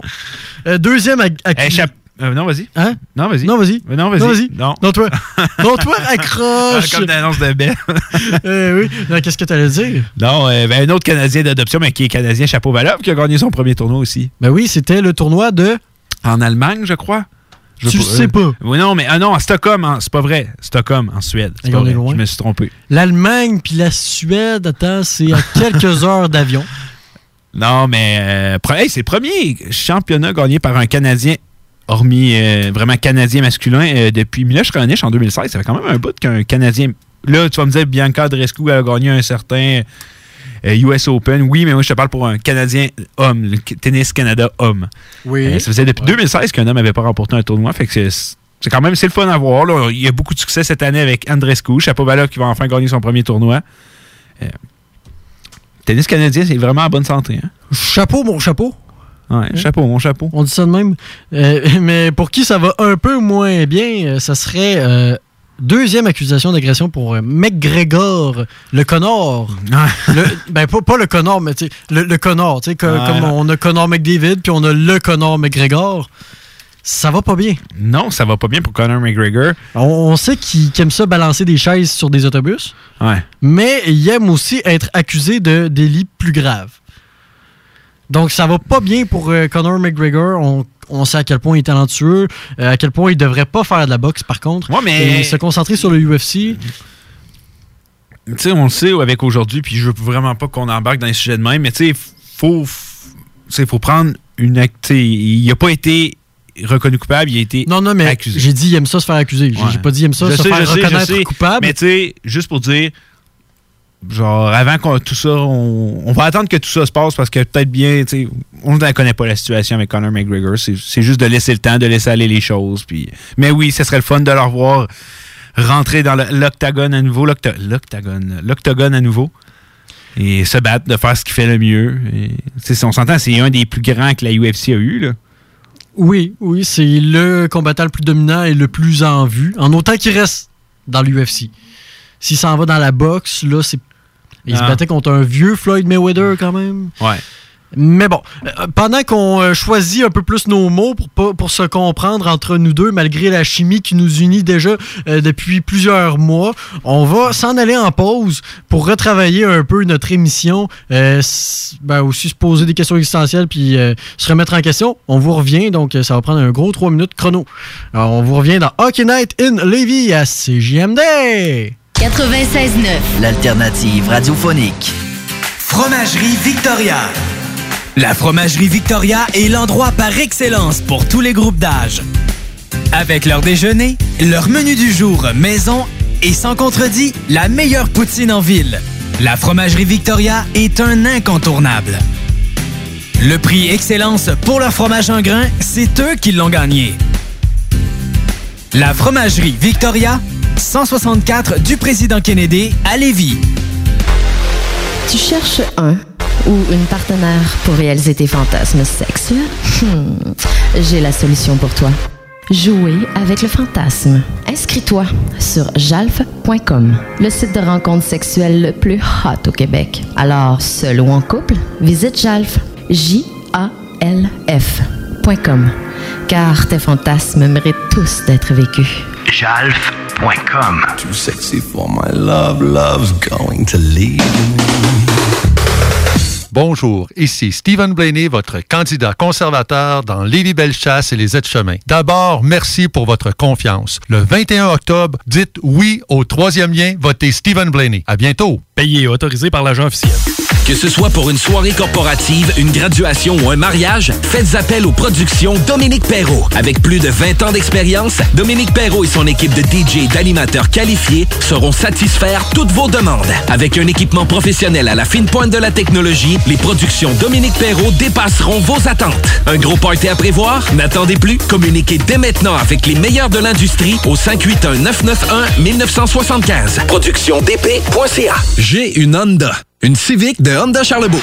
En location 60 mois à partir de 51 par semaine, zéro comptant, incluant un boni de 500 J'ai aussi un gros sourire de satisfaction. Un vrai bon service, ça existe. Honda Charlebourg, autoroute de la capitale, sortie première avenue. Vous avez besoin d'une salle pour organiser un événement, une conférence, un banquet ou simplement un party mémorable? Le complexe de glace Onco de Lévis a tout ce qu'il faut. Évidemment, vous connaissez déjà la qualité de leur installation sportive, mais le complexe de glace Onco a tellement plus à offrir. Le de glace Onco, plus complexe qu'on pense. Complexedeglace.com L'élection fédérale aura lieu le 21 octobre. Prévoyez-vous voter lundi? Si vous êtes un citoyen canadien âgé d'au moins 18 ans le jour de l'élection, vous pouvez voter. Si vous n'êtes pas inscrit pour voter, vous pouvez vous inscrire à votre bureau de vote. Visitez élection.ca ou appelez-nous pour connaître l'adresse et les heures d'ouverture. Pour l'information officielle sur le vote, visitez élection.ca ou téléphonez au 1-800-463-6868. C'est notre vote. Propriétaire d'entreprise, votre attention s'il vous plaît. Vous travaillez fort pour vous bâtir une entreprise prospère, vous désirez attirer et retenir du personnel qualifié, investissez votre temps dans un plan d'intervention financier collectif. Laissez le cabinet concept Gestion Select vous proposer la gestion privée pour tous vos avantages sociaux. Une offre unique, souhaitable, avantageuse, un compte gestion santé et même un programme de médecin en ligne pour vos employés. C'est la solution. L'expertise avec Marie-Claude Bouchard. Concept gestion select mcb.com. Votre complice en affaires. Pour sa deuxième édition Lévis interculturelle, Fête de la diversité propose encore plus d'activités gratuites pour toute la famille. Défilés de mode, musique, animation, ciné-conférences des grands explorateurs et bien plus. C'est un rendez-vous le dimanche 20 octobre de 13 à 16h à Lucar, campus de Lévis. Détails à letremplinlévis.com. Talk, rock et hip-hop. Ouais, ma femme s'est poussée. T'es écœuré du hockey, qu'a dit. Écœuré du hockey. Je suis euh, désolé. Il n'y en aura pas de facile, ça a l'air. Hockey Night in Levy. C'est plate, on parle juste de hockey ici.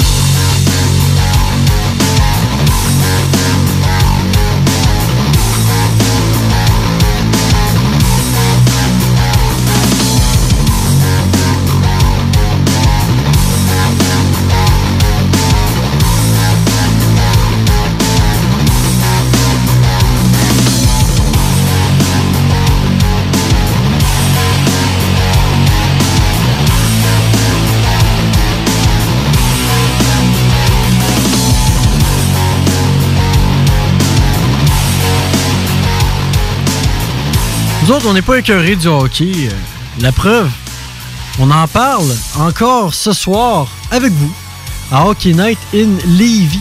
Mais oui, c'est du plate rien qu'un peu. Si vous voulez nous joindre en studio, je vous rappelle encore une fois, c'est vraiment pas difficile. C'est le 88 903 5969. Et si vous êtes très très très très très très loin d'ici, du genre Bécomo, c'est le 1844 903 5969. Si vous voulez nous jaser de n'importe quoi, vous pouvez nous parler du film Goon si ça vous tente. On est bien accommodant, puis on aime ça jaser de tout et de rien. Euh, on sait que c'est les élections demain. Et, euh, ça n'a pas rapport avec le hockey, mais on vous invite à aller voter. Fait que pour vous donner une raison d'aller voter, euh, j'aimerais ça vous parler de, sportifs qui sont des politiciens. Ah oui, premièrement, on on a des très respectables du genre Ken Dryden, qui, après une glorieuse carrière comme euh, gardien des Canadiens, a été euh, avocat. Ouais, lui, lui il avait son droit. Ben Oui, il a même lâché les Canadiens une saison pour, faire, pour finir son droit. Euh, c'est- une belle preuve de quelqu'un qui, qui, qui réussit à tenir tête à l'autorité. Et pour euh, des affaires qui lui tiennent à cœur, tu sais, parce que tenir tête à Sam Pollock dans les années 70, c'était pas la meilleure décision du monde, disons ça comme ça. Et puis il a quand même réussi à revenir l'année d'après parce qu'ils ont tellement eu une mauvaise saison cette année-là qu'ils se sont rendus compte qu'il shit, euh, il est quand même in- indispensable, le petit Ken. Et après ça, il, ça, il est devenu avocat, puis ensuite euh, député fédéral pour le Parti conservateur du Canada. Ouais, je te confirme que c'est ça. Ouais, ben c'est ça, je, je- je retournais juste fouiller dans ma mémoire. Il y a Esposito. Alors ça, oui, ben là, on rentre dans les politiciens un peu, pas moins respectables, mais, mais qu'on se dit, OK, il connaît vraiment quelque chose en politique. Euh, Angelo Esposito, je me demandais s'il connaissait de quoi dans la vie, à part le hockey, parce qu'on l'écoute parler, puis ça n'a pas l'air évident. Hein? Euh, son... Ben, moi, j'ai, euh, j'avais écouté son. Son vidéo de Son présentation. vidéo de présentation ça au hockey. Je trouvais ça hot. C'était correct. là. Oui, et euh, Angelo Esposito qui a connu une très glorieuse carrière euh, dans, euh, dans le hockey. Ouais, ça peut-être. J'y souhaite une plus glorieuse carrière dans la politique que dans le hockey, mais bon, ça reste un joueur qui nous aura fait vibrer avec les remparts de Québec, mais ouais, ça n'a pas. ça a pas donné ce qu'on pensait que ça allait donner dans la Ligue nationale, effectivement. Mais le go continue, dis-moi en d'autres. Oui, euh, parmi les autres politiciens, on en a d'autres qu'on se dit, ouais, attends, il connaît vraiment quelque chose. lui. Enrico Ciccone, savait-tu ça, lui, que c'était un politicien? Oui, ben oui, je savais. Ben Oui, mais moi, je l'aimais quand même mieux à TVA Sport.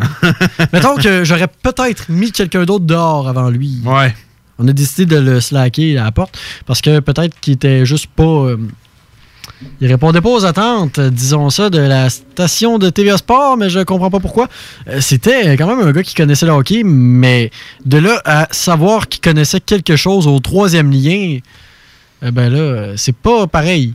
Hein, une sortie de zone en avantage numérique, puis euh, un troisième lien, ainsi que la, des lois sur, euh, euh, admettons, les impôts.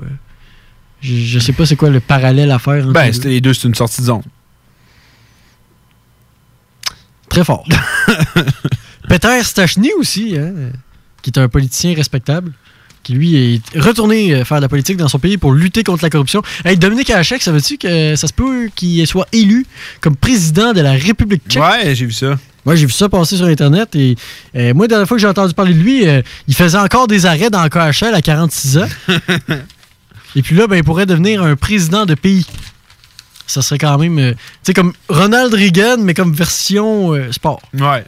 Bon, c'est intéressant. Ouais, c'est intéressant. Savais-tu que Maxime Bernier est un héros? Pas pour le Canada, là. Non. Pour, pour Saint-Georges-de-Beauce. Lui, quand il jouait euh, au cégep de Beauce à Palache, il jouait au poste de demi-défensif, puis il a fait une interception pour faire gagner son équipe en finale du bol d'or. Ouais, il y a même un article sur lui qui date de 1982. Si vous voulez voir ça sur Internet, là, euh, gagnant du bol d'or 1982, c'est les Condors de Beauce-Appalaches et c'est pas n'importe qui qui a donné la victoire à son équipe. Savais-tu ça, que, toi, que Justin Trudeau a probablement déjà fait du sport? Ben, il a tout- on sait tous qu'il a fait un combat de boxe, là. Eh oui, c'était contre euh, Patrick. euh, euh, et je me- son nom, là, c'est- c'était un sénateur. Je sais qu'il l'a remporté, son combat. Oui, c'était euh, c'était un très bon combat. En fait, moi, j'étais étonné parce que le sénateur contre qui il se battait était vraiment craqué. Dans les semaines qui précédaient le combat, lui, c'était comme OK, moi, je m'en vais là, conquérir une ceinture de champion du monde. Patrick Brazo, ça se peut-tu? Ça se peut. Son nom. Euh, c'était vraiment un gars qui avait l'air euh, méchant. Puis là, le petit Justin tout frêle avec ses cheveux padés de 2011, là, qui arrive puis qui l'a quand même battu par décision partagée. Soulignons-le. Elisabeth May, as-tu déjà fait du sport? Je sais pas, faudrait qu'on fasse nos recherches. Andrew Shear, euh, je me demande s'il a fait d'autres choses. Lui- Je me demande s'il a déjà fait plus que marcher, lui, dans sa vie. Est-ce qu'il a déjà jogué, au moins? Ça m'étonnerait avec toute son énergie. Puis Jack Mitzing, lui, c'est mon préféré. parce qu'il fait de la boxe avec les cheveux détachés.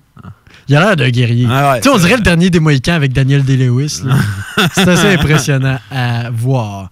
Euh, c'est qui les trois meilleures équipes de la NHL en ce moment? Parce que là, on regarde jouer le Canadien, puis euh, contre le Wild, c'est 3 à 2 pour Montréal, puis je me dis qu'il y en a sûrement une des deux qui y figure. Ben non, Euh, je, je vais te surprendre, mais non. Les trois meilleures équipes en ce moment, ce que j'ai trouvé intéressant, c'est que lors de la dernière décennie, c'était trois équipes reconnues pour être dans les pires, les plus médiocres. Je parle ici de l'Avalanche Colorado, des Oilers d'Edmonton et des Sabres de Buffalo. Ouais, mais les Sabres, l'année passée, ont eu un excellent début de saison avant de s'écrouler. On, parle, on pense à Jeff Skinner qui avait connu un début de saison exceptionnel et quand ça a commencé à mal aller, ben c'est drôle, Jeff Skinner. Ah, il a scoré euh, 75% de ses buts au- en milieu de saison, puis après ça, ça, ça a droppé. Il y avait 28 buts après 30 matchs. Oui. Mais tout ça pour dire que Sabres de Buffalo, Oilers d'Edmonton et Avalanche du Colorado, est-ce que c'est des succès éphémères? C'est ça la question qu'on peut se demander. J'aurais tendance à croire que probablement que ces équipes-là ne, seront pas le top 3 à la fin de la saison. Mais est-ce que... Hey, pour vrai? Oui, je, je- je te l'affirme.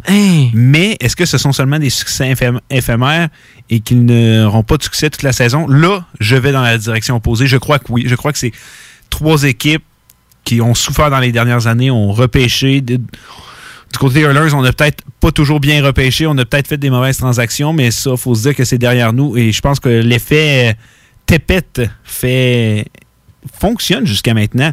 Euh, plusieurs de mes amis qui n'arrêtent pas de me dire Ah, ils vont faire ça un mur, ils vont faire ça un mur. Ben, je suis pas d'accord avec ça. On gage combien? On peut gager 100 pièces si tu veux. Je suis convaincu que les Oilers. Moi, je gagerais un rabais de 5 chez l'abbé. Ok, bon, on, on gage ça. Fait que, crème, moi j'en ai un, toi t'en as pas. Va falloir que tu manges pas mal de McDo pour être sûr d'en trouver un, mais en tout cas. euh, non, je crois pas que c'est un succès éphémère. Euh, lorsque tu as une équipe euh, avec un joueur comme Connor McDavid, Leandre Zettel, si tu es capable moindrement d'entourer ça, euh, tu sais, on s'entend à la trade Lucic James Neal. James Neal ne finira pas l'année avec 80 buts. Là. Il finira pas l'année avec 80 buts, je vous, le conf- je vous dis ça maintenant. Hey, mais tes révélations que tu nous fais en ce moment, ça me renverse.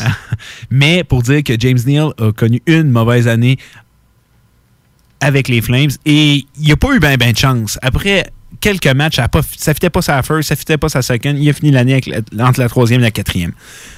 Il devait pas être heureux là-bas. Là, il joue avec un joueur qui s'appelle Ryan Nugent Hopkins.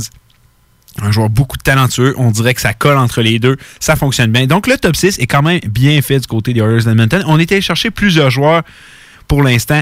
Euh, des Thomas Yurko, des euh, Archibald, des... euh, c'est parce que je veux le dire, Granlund, Yurko, des affaires comme ça. Des joueurs, Nygaard aussi qu'on est allé chercher en... voyons, voyons, en Ligue, En de Ligue Suède. En Ligue suédoise, excuse, parce que je voulais le dire. Et je pense qu'on a très bien entouré l'équipe. On a un système de jeu, ce qui fait la différence. Plusieurs personnes, Koskinen, doutaient si c'était un premier gardien ou non.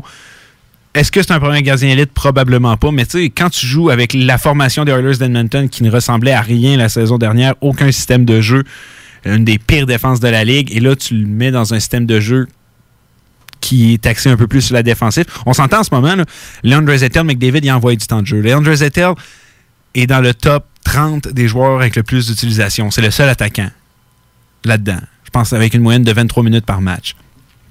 Oui, on les surutilise, mais je crois qu'on a peut-être une solution viable à Edmonton sur le long terme. On a plusieurs jeunes joueurs qui s'arrivent et ils jouent pas dans la, di- la division la plus forte. Moi, je pense qu'ils ont les chances de se tailler une place en série. Du côté de l'Avalanche, tous les joueurs qu'on a ajoutés dans les dernières années, que ce soit Nieto, Calvert, Donskoy, Kadri, Burakovsky, les joueurs qu'on a repêchés, Kel McCarr, euh, Timmins qui va s'en venir dans pas long, euh, Grubauer qu'on allé chercher aussi. L'Avalanche avait un noyau incroyable. Il fallait simplement l'entourer. Ils l'ont fait. Ça va être une équipe qui, d'après moi, va connaître du succès au courant des prochaines années. Et du côté de Buffalo, euh, plusieurs signatures au cours, des dernières années, beaucoup de changements, que ce soit dans les bureaux chefs avec les entraîneurs. Je crois qu'enfin, on est dans la bonne direction de, de bons jeunes joueurs, une bonne jeune équipe. Alors, ce ne sont pas des succès éphémères. Moi, c'est ce que je voulais dire. Je crois que c'est des équipes qui vont pouvoir aller de l'avant dans les prochaines années. Et même cette année, je les vois les trois équipes participer aux séries. Je m'en vais pas dans le même sens que toi parce que les Sabres sont encore une jeune équipe, pas une mauvaise équipe qui, qui s'en va nulle part comme c'était, mettons, il y a trois ans. Mais je pense qu'on n'a pas l'expérience. On base surtout notre équipe sur Ouais, est- Eichel, sur Rasmus Dahlin, sur un gars comme Jeff Skinner qui, lui, des succès en série, en a-tu? Non. Et je te dirais que la seule équipe en laquelle je crois dans ces trois-là, c'est l'Avalanche. Parce qu'eux ont vraiment un modèle bien, bien, bien, bien, bien rodé. Premièrement, ils ont plus qu'un trio qui fonctionne. Euh, premièrement, ils ont le trio à Rantanen, Landeskog, McKinnon, t'es bien placé pour le voir. Mais en plus de ça, ben, on, euh, on a de, de l'apport offensif à la défense. Avec Kadri, Burakovsky aussi. Oui. Tyson Jones qui a fait son premier tour du chapeau euh, hier face au, au Lightning qui cherche beaucoup en ce début de saison. Oui, la défensive, écoute, Kale McCarr, qui, euh, je sais pas si tu as vu ses statistiques. Oui, c'est 7 points, 7 passes depuis le début Ouais, de la saison. passes en neuf huit ma- matchs. En 8 matchs, oui. C'est déjà très, très, très bon. On- On n'est pas perdu personne là, chez l'Avalanche. On a un début de saison incroyable. Puis on a déjà de l'expérience. Mhm. Parce que oui, c'est des jeunes joueurs, mais McKinnon, mine de rien, ça fait quand même déjà euh, presque 7 ans qu'il joue dans la ligue. Ah, c'est un je- jeune vétéran, comme on pourrait l'appeler. Landeskog est un autre jeune vétéran qui est capitaine depuis maintenant 7 ans. Et là, le Wild vient de compter. Le Canadien, ça va pas bien. Hey, Sortez-moi Kit Kincaid du match. Là. Ça va pas bien. The true, the real KK. Kit Kincaid. Eh oui, le real KK. C'est-tu Brad Hunt qui a compté? Je sais pas. Hey, Brad Hunt. Ah, c'est tout qu'un tigre. Bon, par exemple, ouais, c'était un bon tir. Oh, Claude Julien a pas l'air très content. Monsieur Julien a la face rouge. Il y a moins de patience que dans les dernières années. Hein? Oui, ça a mais- toujours été un entraîneur bouillant, entre guillemets. là. Mais euh, disons, depuis que le retour avec le Canadien de Montréal, il y a l'air d'avoir. Le peu de cheveux qui y restent sont tous rendus blancs. là. Oui, il faut dire que son congédiement de Boston n'a pas aidé à rendre les choses positives pour lui dans, sa vie. Je pense qu'il était bien mieux dans une équipe gagnante plutôt qu'avec euh, le Canadien de Montréal. Euh, aussi, ben, ouais, euh, revenons à l'Avalanche, que je crois que oui, ils vont faire les séries. Les Sabres, non. Et les Oilers, je les aime pas vraiment. Puis Koskinen a connu un bon début de, saison l'année passée avant de finalement, au Pelay, descendre l'échelle assez rapidement. Matt Dumba, est-ce que le Canadien va pouvoir en profiter? Pendant qu'on se pose la question, je vais te demander, Dale, est-ce que la violence a encore sa place au hockey? On en a parlé un peu tantôt. Oui, la violence a encore sa place au hockey, puis naturellement, je pense qu'elle s'enlève peu à peu des combats. T'en, vois plus à tous les matchs. euh, des bonnes mises en échec physiques, ça a sa place. Mais oui, je crois que la violence a encore sa place dans le hockey. Si on prend le match des remparts de vendredi où Thomas Caron a acheté les, les gants pour euh, remettre un peu de momentum dans la tête de ses coéquipiers, c'est utile.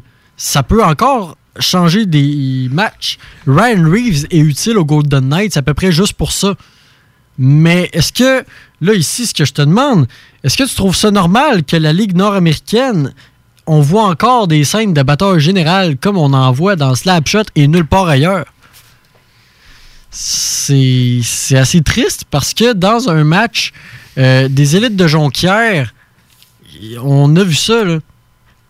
C'est un match qu'on euh, décrivait comme, euh, pas les élites de Jonquière, les marquis de Jonquière. C'est un match qu'on qu'on décrivait comme un match de rivalité. Hey, Peux-tu me retrouver l'équipe qui jouait contre les marquis de Jonquière? Ce match-là, j'ai un blanc de mémoire, mais bref, c'est euh, un scénario qui, qui nous ramène dans les bonnes vieilles années du Radio X de Québec, mais c'est pourtant un peu vieux. C'était quand, c'était quand le match? C'était un match euh, euh, dans la dernière semaine là, euh, qui s'est joué. Et c'est Cédric Desjardins qui avait été impliqué dans une mêlée, entre autres, lui qui a gaulé pour les, le Lightning de Tampa Bay. Mais est-ce que toi, tu trouves ça. Puis- tu trouves ça normal? Parce que la Ligue nord-américaine, c'est une ligue avec euh, très peu d'attrait même si on a des joueurs qui ont joué dans la Ligue nationale, c'est pas une ligue qui est très en vue. Euh, Puis le jeu a toujours été basé là-dessus depuis sa fondation. Le nouveau dirigeant, euh, le nouveau commissaire veut enlever complètement ce genre de scène disgracieuse-là. Mais Richard Martel, a été euh, commissaire de la Ligue nord-américaine, a dit la même chose. Ça s'est pas arrangé. Donc, en prenant ça en compte, si on en- est-ce qu'on va réussir à enlever les batailles dans la les éperviers de? Sorel Tracy Oui, les éperviers. Euh, euh, c'est exactement ça. Est-ce qu'on va réussir, premièrement, à enlever la non, violence? non, non. Deuxièmement. Mais enlever la violence, tu veux dire? Non, mais je veux dire la, viol- la- la violence excessive. Comme ce qu'on a vu, là, des mêlées générales qui finissent plus, comme si on était au Ben Ouais, vendredi saint. faudrait que tu me sortes les statistiques de combien il y en a de ça par année dans la Ligue nord-américaine. Ben, c'est ça, parce que ça arrive souvent. C'est genre, il y a des batailles à chaque match. Les joueurs font encore des coups salauds parce que c'est ça que les gens aiment. Les gens qui allaient voir les euh, Chiefs de Laval euh, en 2006, la House of Pain dans la Ligue nord-américaine, aimaient le spectacle, aimaient voir des gars se donner quelques petites tapouches sur le nez.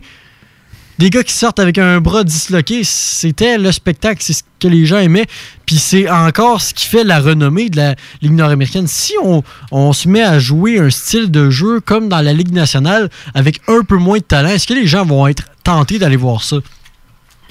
C'est une très, très bonne question. C'est ça que je te demande, est-ce que le ouais, succès- mais, check, je, je, je vais y aller dans cette direction-là. Euh, le Rocket de Laval, est-ce que c'est un très, très, très grand succès? Non. Puis le calibre de hockey est très bon. C'est l'une des meilleures ligues. Tu sais, ça peut paraître anodin comme ça, on s'en rend pas compte, mais la AHL, je m'excuse, mais ça C'est du bon calibre. C'est du très bon calibre. On n'est pas loin du calibre de la KHL. là.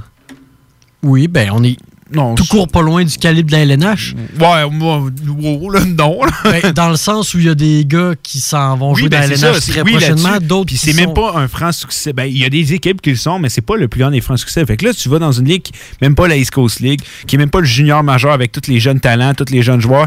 Euh, là, tu me dis, OK, ouais, on va vendre ça. Oui, ça vend. Oui, offrons, je- offrons du jeu propre à nos partisans avec euh, des gars qui ont fait euh, 15 buts en une saison dans la, la GMQ.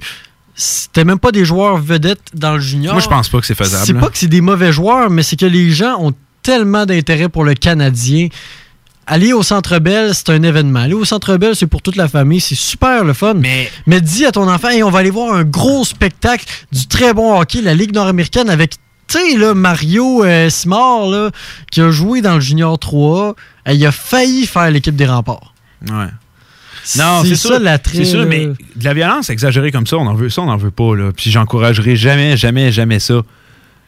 Mais est-ce que doit offrir des bagarres, doit offrir le fait de. Si tu y vas, ouais, ça se peut que ça se tapoche. Je pense que si tu élimines ça complètement, tu fais très mal à la ligue.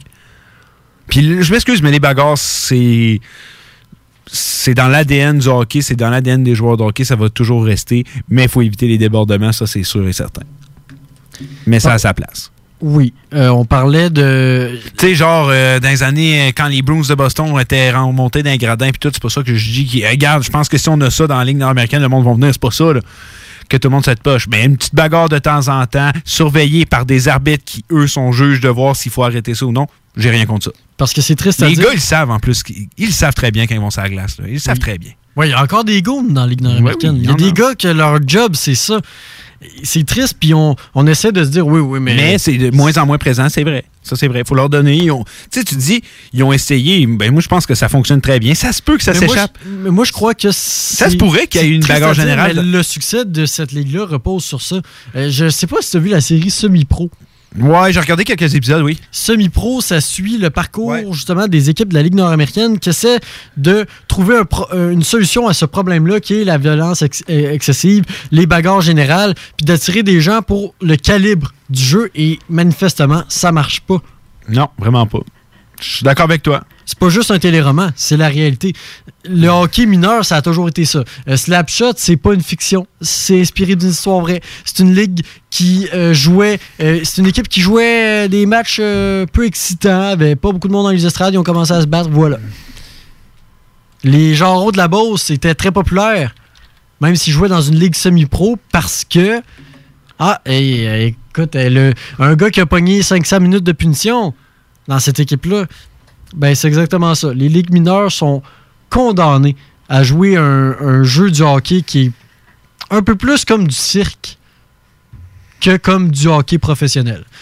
Pendant que les, le Wild du Minnesota vient de prendre les devants 4 à 3 face aux Canadiens et à Keith Kincaid, c'est Zach Parise, le fils de Jean-Paul. Jean-Paul qui d'ailleurs euh, reste dans l'histoire pour être un joueur euh, un peu salaud dans les années 70. C'était pas lui qui avait donné un coup de bâton à Valérie Karlamov pendant la série du siècle, Mhm. exactement, euh, ce qui a euh, provoqué euh, un scandale. Euh, les Soviétiques disent que c'est pour ça que le Canada a gagné, parce que Karlamov était plus là. Ben, son fils, Zach, il joue un style un peu plus propre, et lui, ben, il vient de compter. Le Wild mène 4 à 3 et nous, on s'en va en pause. Au retour, on vous jase de football, puisqu'aujourd'hui, c'est le Football Day. Et il y avait le Rouge et Or qui est en action. Et ce soir, c'est le Sunday night. Demain, journée d'élection. C'est aussi le, la soirée du match des Patriotes. On va parler de tout ça avec Willy au retour de la pause à Hockey Night in Levy. Yo, c'est Axe Nordique. RIP. Z, vous écoutez 96.9. L'alternative radiophonique. Pour écouter un bon film, rien n'équivaut au cinéma Lido et des chutes. Propriété de Sylvain Gilbert, un gars de la région qui redonne énormément à sa communauté. On ne recule devant rien pour vous donner la meilleure expérience possible. Pourquoi aller se corder comme des sardines ailleurs? Il y a des gens de Québec qui traversent juste pour ça. Le cinéma Lido et des chutes, c'est là qu'on se fait notre cinéma, pas ailleurs. Visitez le ciné-détente pour les horaires, les spéciaux, les offres corporatives et bien plus. Cinéma Lido et des chutes, le cinéma à son meilleur. Salut, c'est Là, je vous parle des boutiques L'Inventaire parce que si vous n'êtes pas encore allé, c'est le temps que je m'en mêle. Mes chums Manu, Louis et Lisanne sont rendus à trois boutiques aux Galeries sur Saint-Joseph puis dans le Vieux-Port. C'est pas pour rien que ça se développe aussi vite, c'est parce qu'aller là, c'est une expérience. Si t'achètes rien, t'as le goût de faire une donation tellement t'en as appris puis que ça t'a inspiré. Mais ça, c'est moi parce que j'y vais trop souvent. 99% du temps, tu ressors de là avec de quoi qui te facilite la vie, plus le cadeau pour la personne pour qui tu trouvais pas l'inventaire. Ah! Tu cherches un ou une partenaire pour réaliser tes fantasmes sexuels? Hmm, J'ai la solution pour toi. Jouer avec le fantasme. Inscris-toi sur jalf.com, le site de rencontre sexuelle le plus hot au Québec. Alors, seul ou en couple, visite jalf. J-A-L-F.com. Car tes fantasmes méritent tous d'être vécus. Jalf.com. Too sexy for my love, love's going to leave me. Station-service Crevier, ouvert tous les jours de 6h à 23h. Du 18 au 20 octobre, courez la chance de gagner un voyage de chasse à l'Orignal, un karaoké ou une carte cadeau Crevier d'une valeur de 50 au nouveau dépanneur Crevier Express à la station Multi-Énergie située au 2055 route Lagueux à Lévis. Sortie 305 sur l'autoroute 20. Sur place, café gratuit tout le week-end. Automobilistes, électromobilistes et camionneurs sont les bienvenus au nouveau site. Nous voulons vous rencontrer à la station-service Crevier du 18 au 20 octobre au 2055 route Lagueux. J'ai une Honda. Une Civic de Honda Charlebourg. En location 60 mois à partir de 51 par semaine, zéro comptant, incluant un boni de 500 J'ai aussi un gros sourire de satisfaction. Un vrai bon service, ça existe. Honda Charlebourg, autoroute de la capitale, sortie première avenue. Pour écouter un bon film, rien n'équivaut au cinéma Lido et des chutes. Propriété de Sylvain Gilbert, un gars de la région qui redonne énormément à sa communauté. On ne recule devant rien pour vous donner la meilleure expérience possible. Pourquoi aller se corder comme des sardines ailleurs? Il y a des gens de Québec qui traversent juste pour ça. Le cinéma Lido et des chutes, c'est là qu'on se fait notre cinéma, pas ailleurs. Visitez le ciné-détente pour les horaires, les spéciaux, les offres corporatives et bien plus. Cinéma Lido et des chutes, le cinéma à son meilleur. Passionné de motoneige, c'est le temps de vous équiper pour l'hiver. Du 24 au 26 octobre, c'est l'événement porte ouverte chez Dion Moto. Passez voir les nouvelles motoneiges Skidoo 2020 ou notre grande vente sous la tente de motoneige usagées à prix exceptionnel. Au programme, rabais exclusifs, tirage, food truck et présence du nouvel ambassadeur Skidoo pour le Québec. Pour l'achat de pièces, accessoires et vêtements, ça se passe chez Dion Moto. Pour plus d'informations concernant l'événement, visitez dionmoto.com. 840 Côte-Joyeuse, La radio de Lévis 96.9.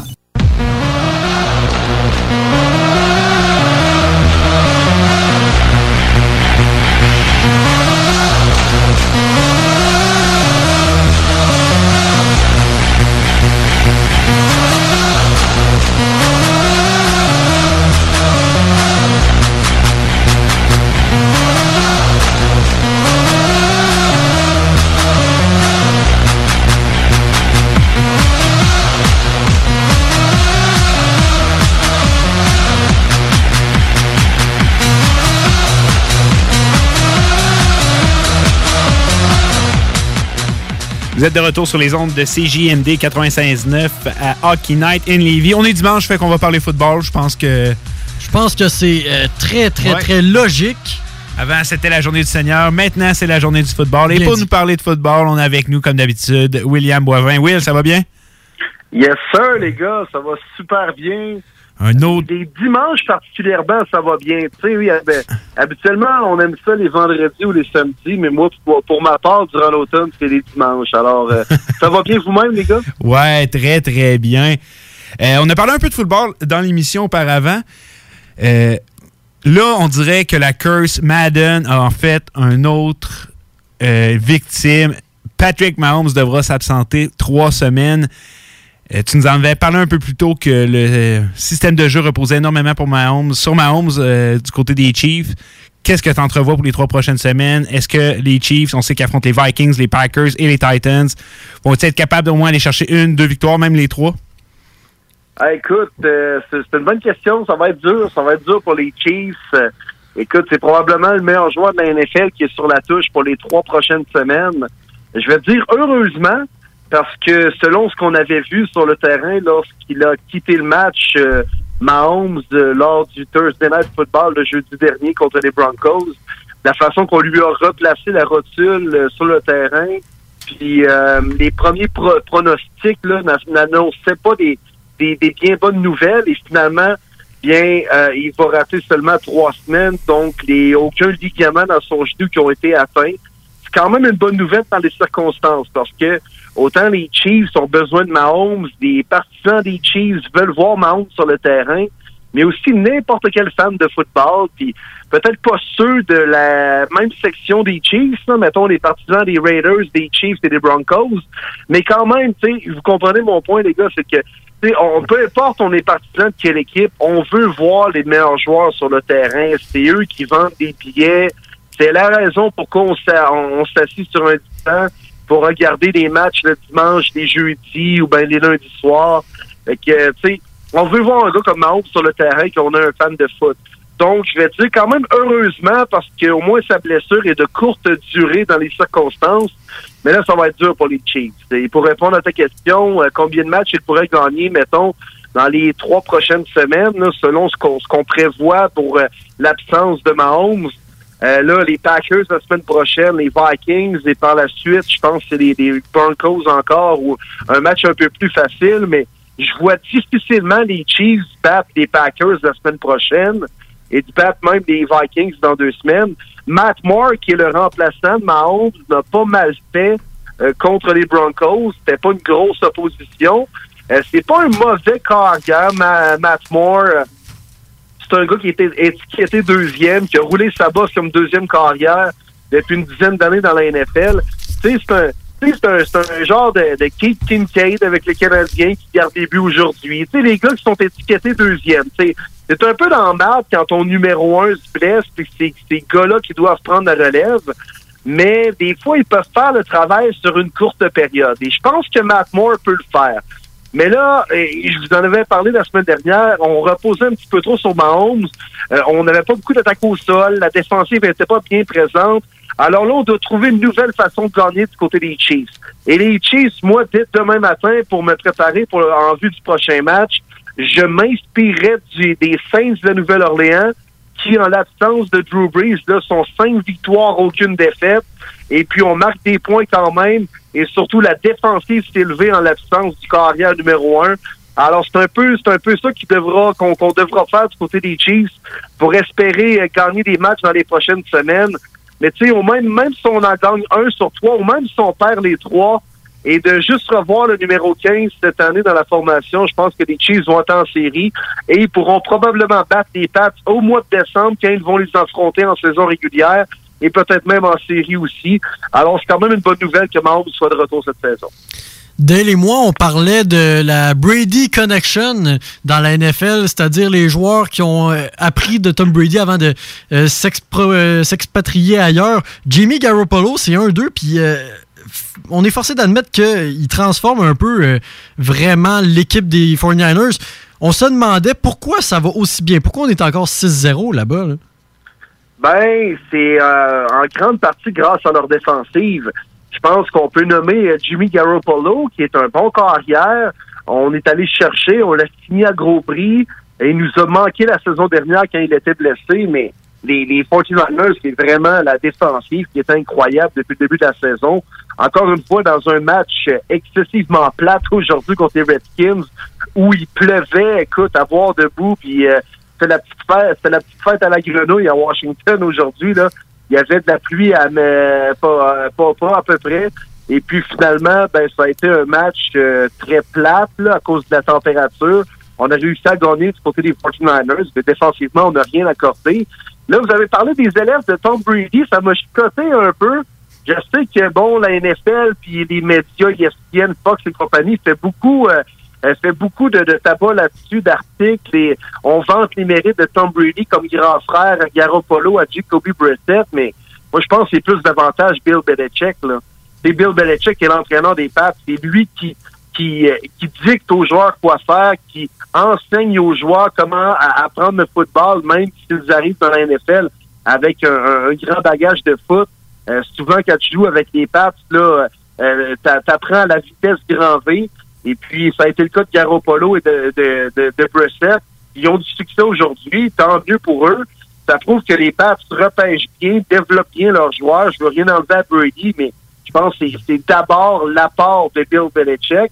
Mais les 49ers, vraiment, écoute, euh, ça me surprend pas tant que ça qui, qui, euh, euh, soit une des, bonnes équipes dans la NFL actuellement. Je vous mentirais de dire que je les voyais euh, 6-0 à la semaine numéro 7 et que et qu'ils allaient avoir euh, battu aisément des équipes comme les Rams avec 55 points, avec euh, euh, une coupe de points il y, a, deux semaines et tout ça. Fait que, non, vraiment, les 49ers, c'est une bonne équipe. C'est pas un feu de paille.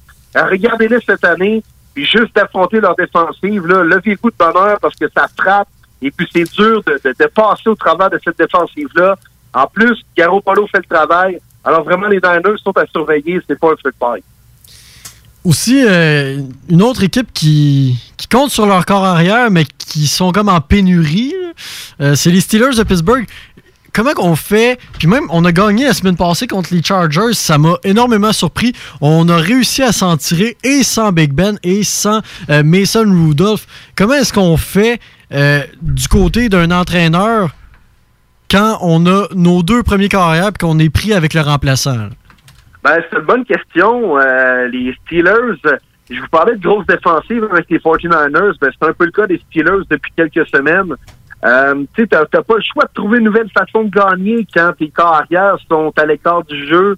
Et euh, c'est- euh, souvent au football, moi, je, dis- je dis souvent que c'est le plus grand sport d'équipe où tu as besoin de la part de tout le monde. Tu sais, au hockey, on peut voir un gars faire trois buts, deux passes, un match, une soirée, ou ben, un gardien faire 52 arrêts, puis voler le show un peu à lui seul. Oui, c'est un sport d'équipe, mais des fois, un gars peut voler le show un peu à lui seul.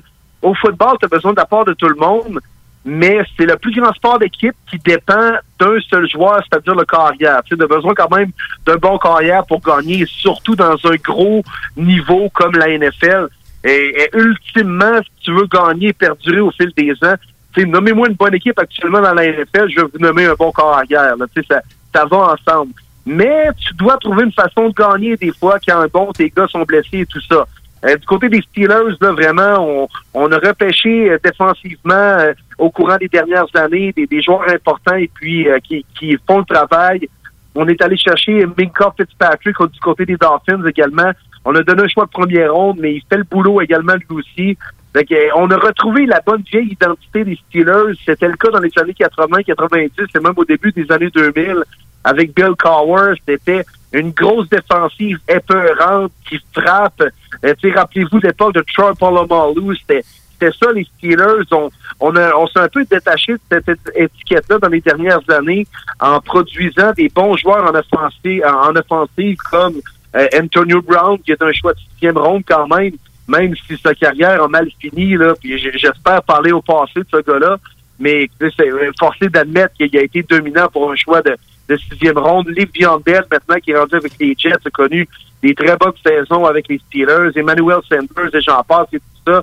Qu'on a, on a davantage développé des joueurs en offensive, mais là, on retrouve un peu notre identité de, de défensive, épeurante, intimidante.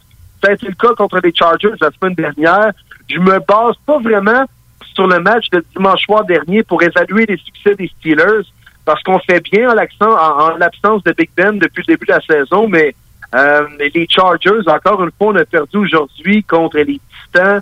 Puis C'est pitoyable du côté des Chargers de Los Angeles. Sérieux, ça, ça fait dur. Ils me font penser aux Wilds du Minnesota un peu. Tu sais, une équipe vieillissante qui reste encore des pas pires joueurs, mais des joueurs qui ont déjà connu leur bonne saison, qui sont déjà derrière eux. Puis on n'est pas sûr euh, l'avenir ressemble à quoi et tout ça. En tout cas, bref, mais euh, les Steelers, là, c'est- même si aujourd'hui on compte beaucoup de points dans la NFL, ça prend une bonne défensive. Et puis, moi, je croyais aux Steelers, même quand Big Ben s'est blessé. Puis je pense qu'ils prouvent qu'ils vont être compétitifs jusqu'à la fin de la saison. Quand euh, on va affronter les Steelers, ce ne sera pas une victoire assurée. Euh, il y a eu une énorme transaction dans le football euh, cette semaine. Le demi de coin vedette Jalen Ramsey qui est passé des Jacksonville aux Rams.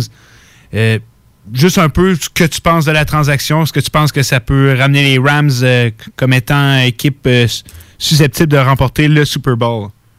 Ben, c'est une bonne question. Euh, on a payé cher pour les services de Jalen Ramsey. Il est un excellent demi-coin, un gars un peu à problème. Il se prend pas pour de la merde. Il, c'est pas tous les.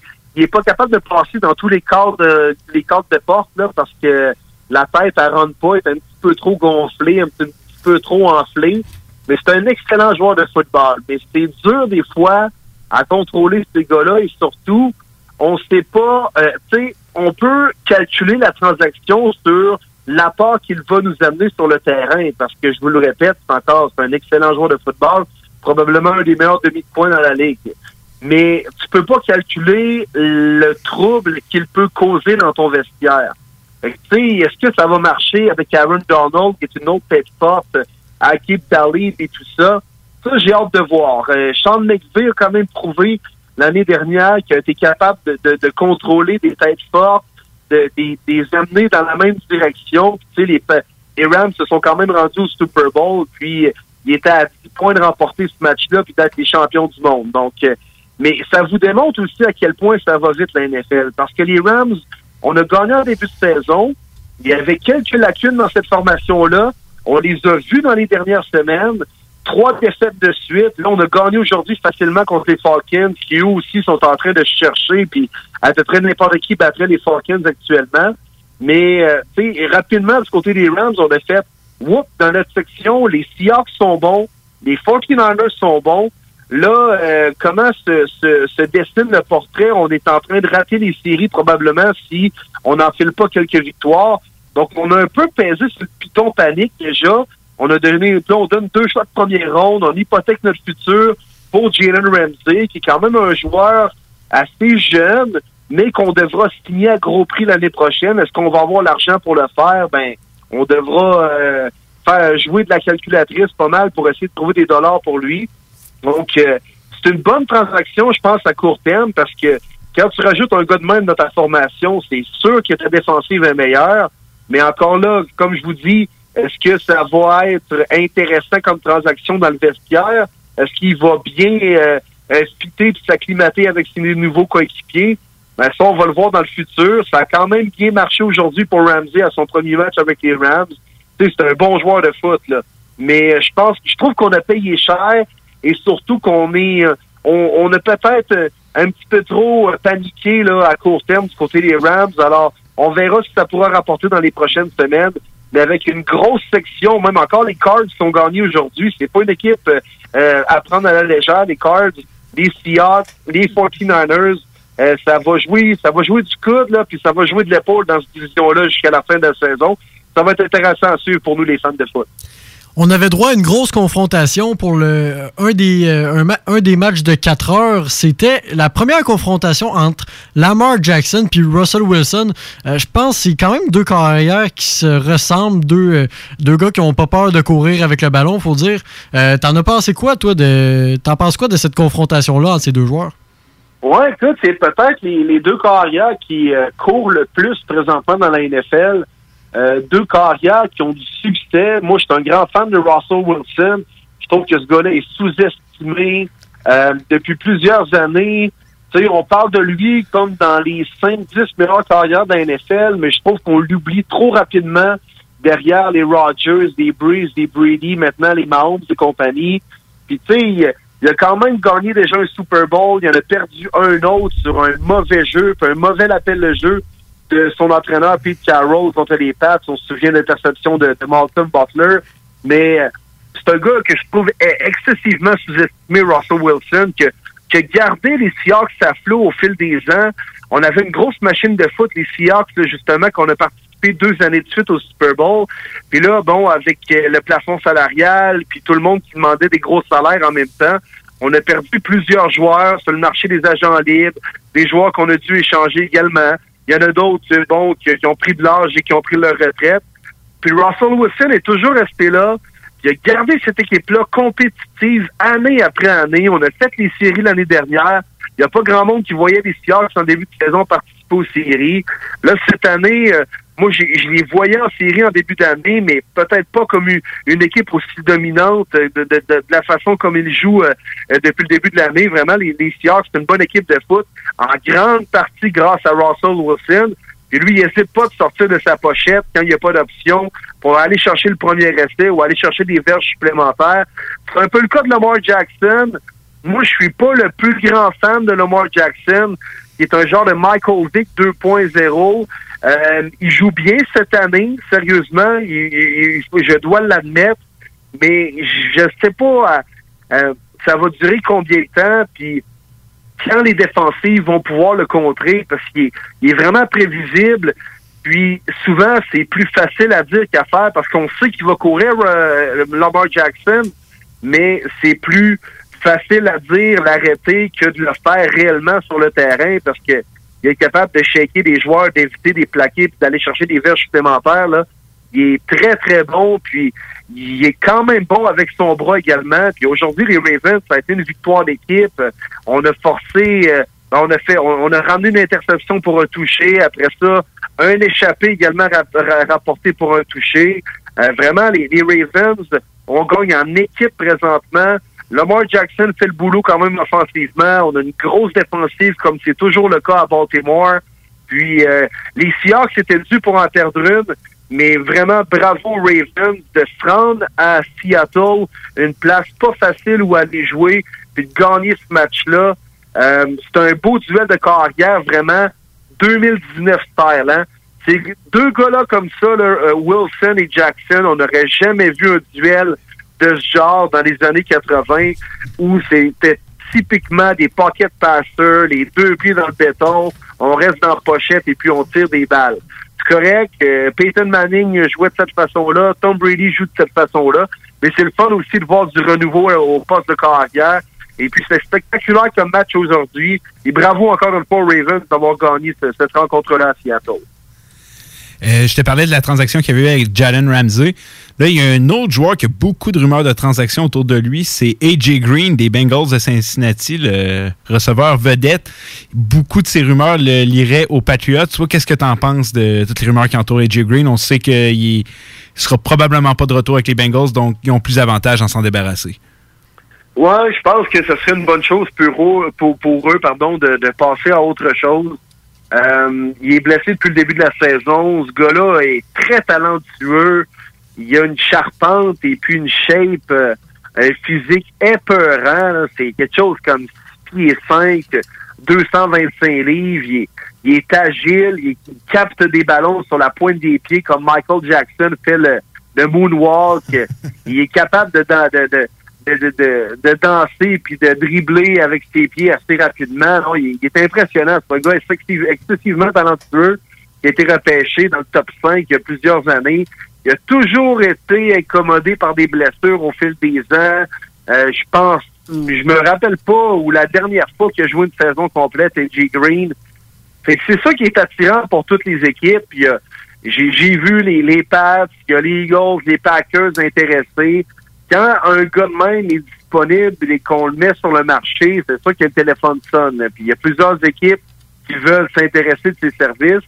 Euh, Est-ce que les Bengals vont être prêts à passer au prochain appel? Moi, je pense qu'ils devraient.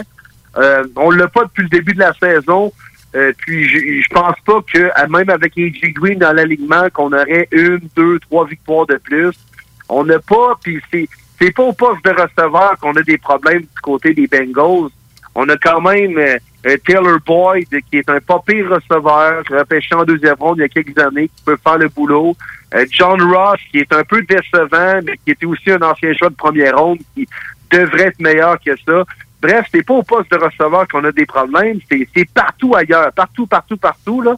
Mais sauf au poste de receveur. Fait que pourquoi pas monnayer un gars comme AJ Green, aller chercher un choix de première ronde ou aller chercher des jeunes joueurs, mais euh, puis euh, puis nous aider pour le futur parce que les Bengals, c'est pas cette année qu'on va gagner, c'est pas l'année prochaine non plus.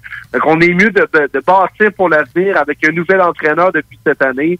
Alors je pense que ce serait une bonne chose que les Bengals échangent AJ Green. Puis si c'est une équipe comme les Pats ou les Packers qui tombent dessus, je pense que ce serait une bonne acquisition parce que en étant toujours blessé, tu peux plus le mettre comme receveur numéro un. Si tu dépends juste de lui comme, comme receveur, t'es dans la merde. Mais si c'est un complément qui arrive comme deux, troisième receveur, il peut faire la job, puis il peut faire la job longtemps. Alors, ce serait probablement une bonne acquisition pour une équipe comme les Pats ou une équipe, qui- une équipe qui aspire aux grands honneurs dès cette année. Évidemment, on peut pas passer à côté. Euh, Il y avait un gros match du Rouge et Or aujourd'hui. D'ailleurs, on a battu un record pour la plus grosse foule de l'histoire du programme.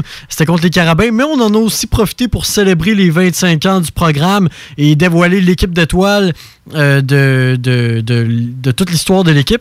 Euh, toi, si je te demandais rapidement ton meilleur souvenir du Rouge et Or, le plus grand moment selon toi?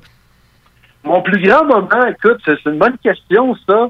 Euh, je me rappelle en 2012, lorsque le Rouge et Or disputait la Coupe Vanier à Vancouver, au BC Place de la euh, euh, le domicile des Lions de la Colombie-Britannique, c'était contre les Marauders de McMaster. Et puis, je regardais ce match-là au mythique Bourgs Bistro de l'ancienne Lorette. Et euh, j'étais avec mes amis. Et puis, il y a un certain Adam Thibault, un ancien, un ancien coéquipier avec qui j'évoluais avec les Athlétiques de l'ancienne Norette, qui évoluait pour le Rougiard, qui a marqué le toucher égal- égalisateur. Et finalement, le Rougiard s'est incliné en deuxième période de prolongation. Ça a été un match extraordinaire. Je me rappelle d'avoir vu ça avec mes chums, puis de voir Adam, un, un- bon ami sur le terrain. C'était quelque chose d'exceptionnel. Mais on se rend compte aujourd'hui que le Rougiard s'est rendu quelque chose de gros. Là. Euh, 19 381 personnes qui étaient présentes aujourd'hui. Euh, de voir l'équipe étoile aussi des 25 ans dévoilée avec tous ces anciens joueurs qui ont marqué euh, l'organisation. Il y en a parmi eux qui ont eu du succès au niveau professionnel. Il y en a aujourd'hui qui évoluent dans la NFL. Anthony Auclair, Mathieu Bette qui est passé proche aussi. Alors vraiment, ce que le Rougiard a créé au- en 25 ans, c'est quelque chose. Parce que quand on a lancé le programme en 95, euh, il n'y a pas grand monde qui donnait le cher de la peau de ce- ce- cette petite université francophone de connaître du succès au football contre des grosses universités anglophones euh, montréalaises et tout ça. Et puis rapidement, en amenant un gars comme Glenn Constantin, il a amené une culture au sein de cette équipe-là, euh, un bon coaching staff, le recrutement est venu, le football, sérieusement, les gars, là, puis je, je, je, mets- je me, j'exagère en rien ce propos-là, là, mais le football au Québec maintenant est de plus en plus performant, et ça, c'est grâce au Rouge et Or. Parce que eux ont inculqué une culture, et maintenant, tout plein d'anciens joueurs du Rouge et Or dirigent des programmes de football, que ce soit au niveau secondaire, collégial ou même universitaire. Alors vraiment, le Rouge et Or a fait que le football est devenu plus populaire et plus performant au Québec. Alors vraiment, c'est quelque chose de gros que le Rouge et Or a pu créer. Puis c'est le fun que tout le monde, tous les gens, la grande région de Québec, de Lévis, tout ça, soient derrière cette équipe-là. C'est extraordinaire. Merci beaucoup, Willy. Puis euh, on va attendre impatiemment, je pense, la Coupe Dunsmore entre les Carabins et le Rouge-et-Or. Ça va être sûrement au PEPS de l'Université Laval.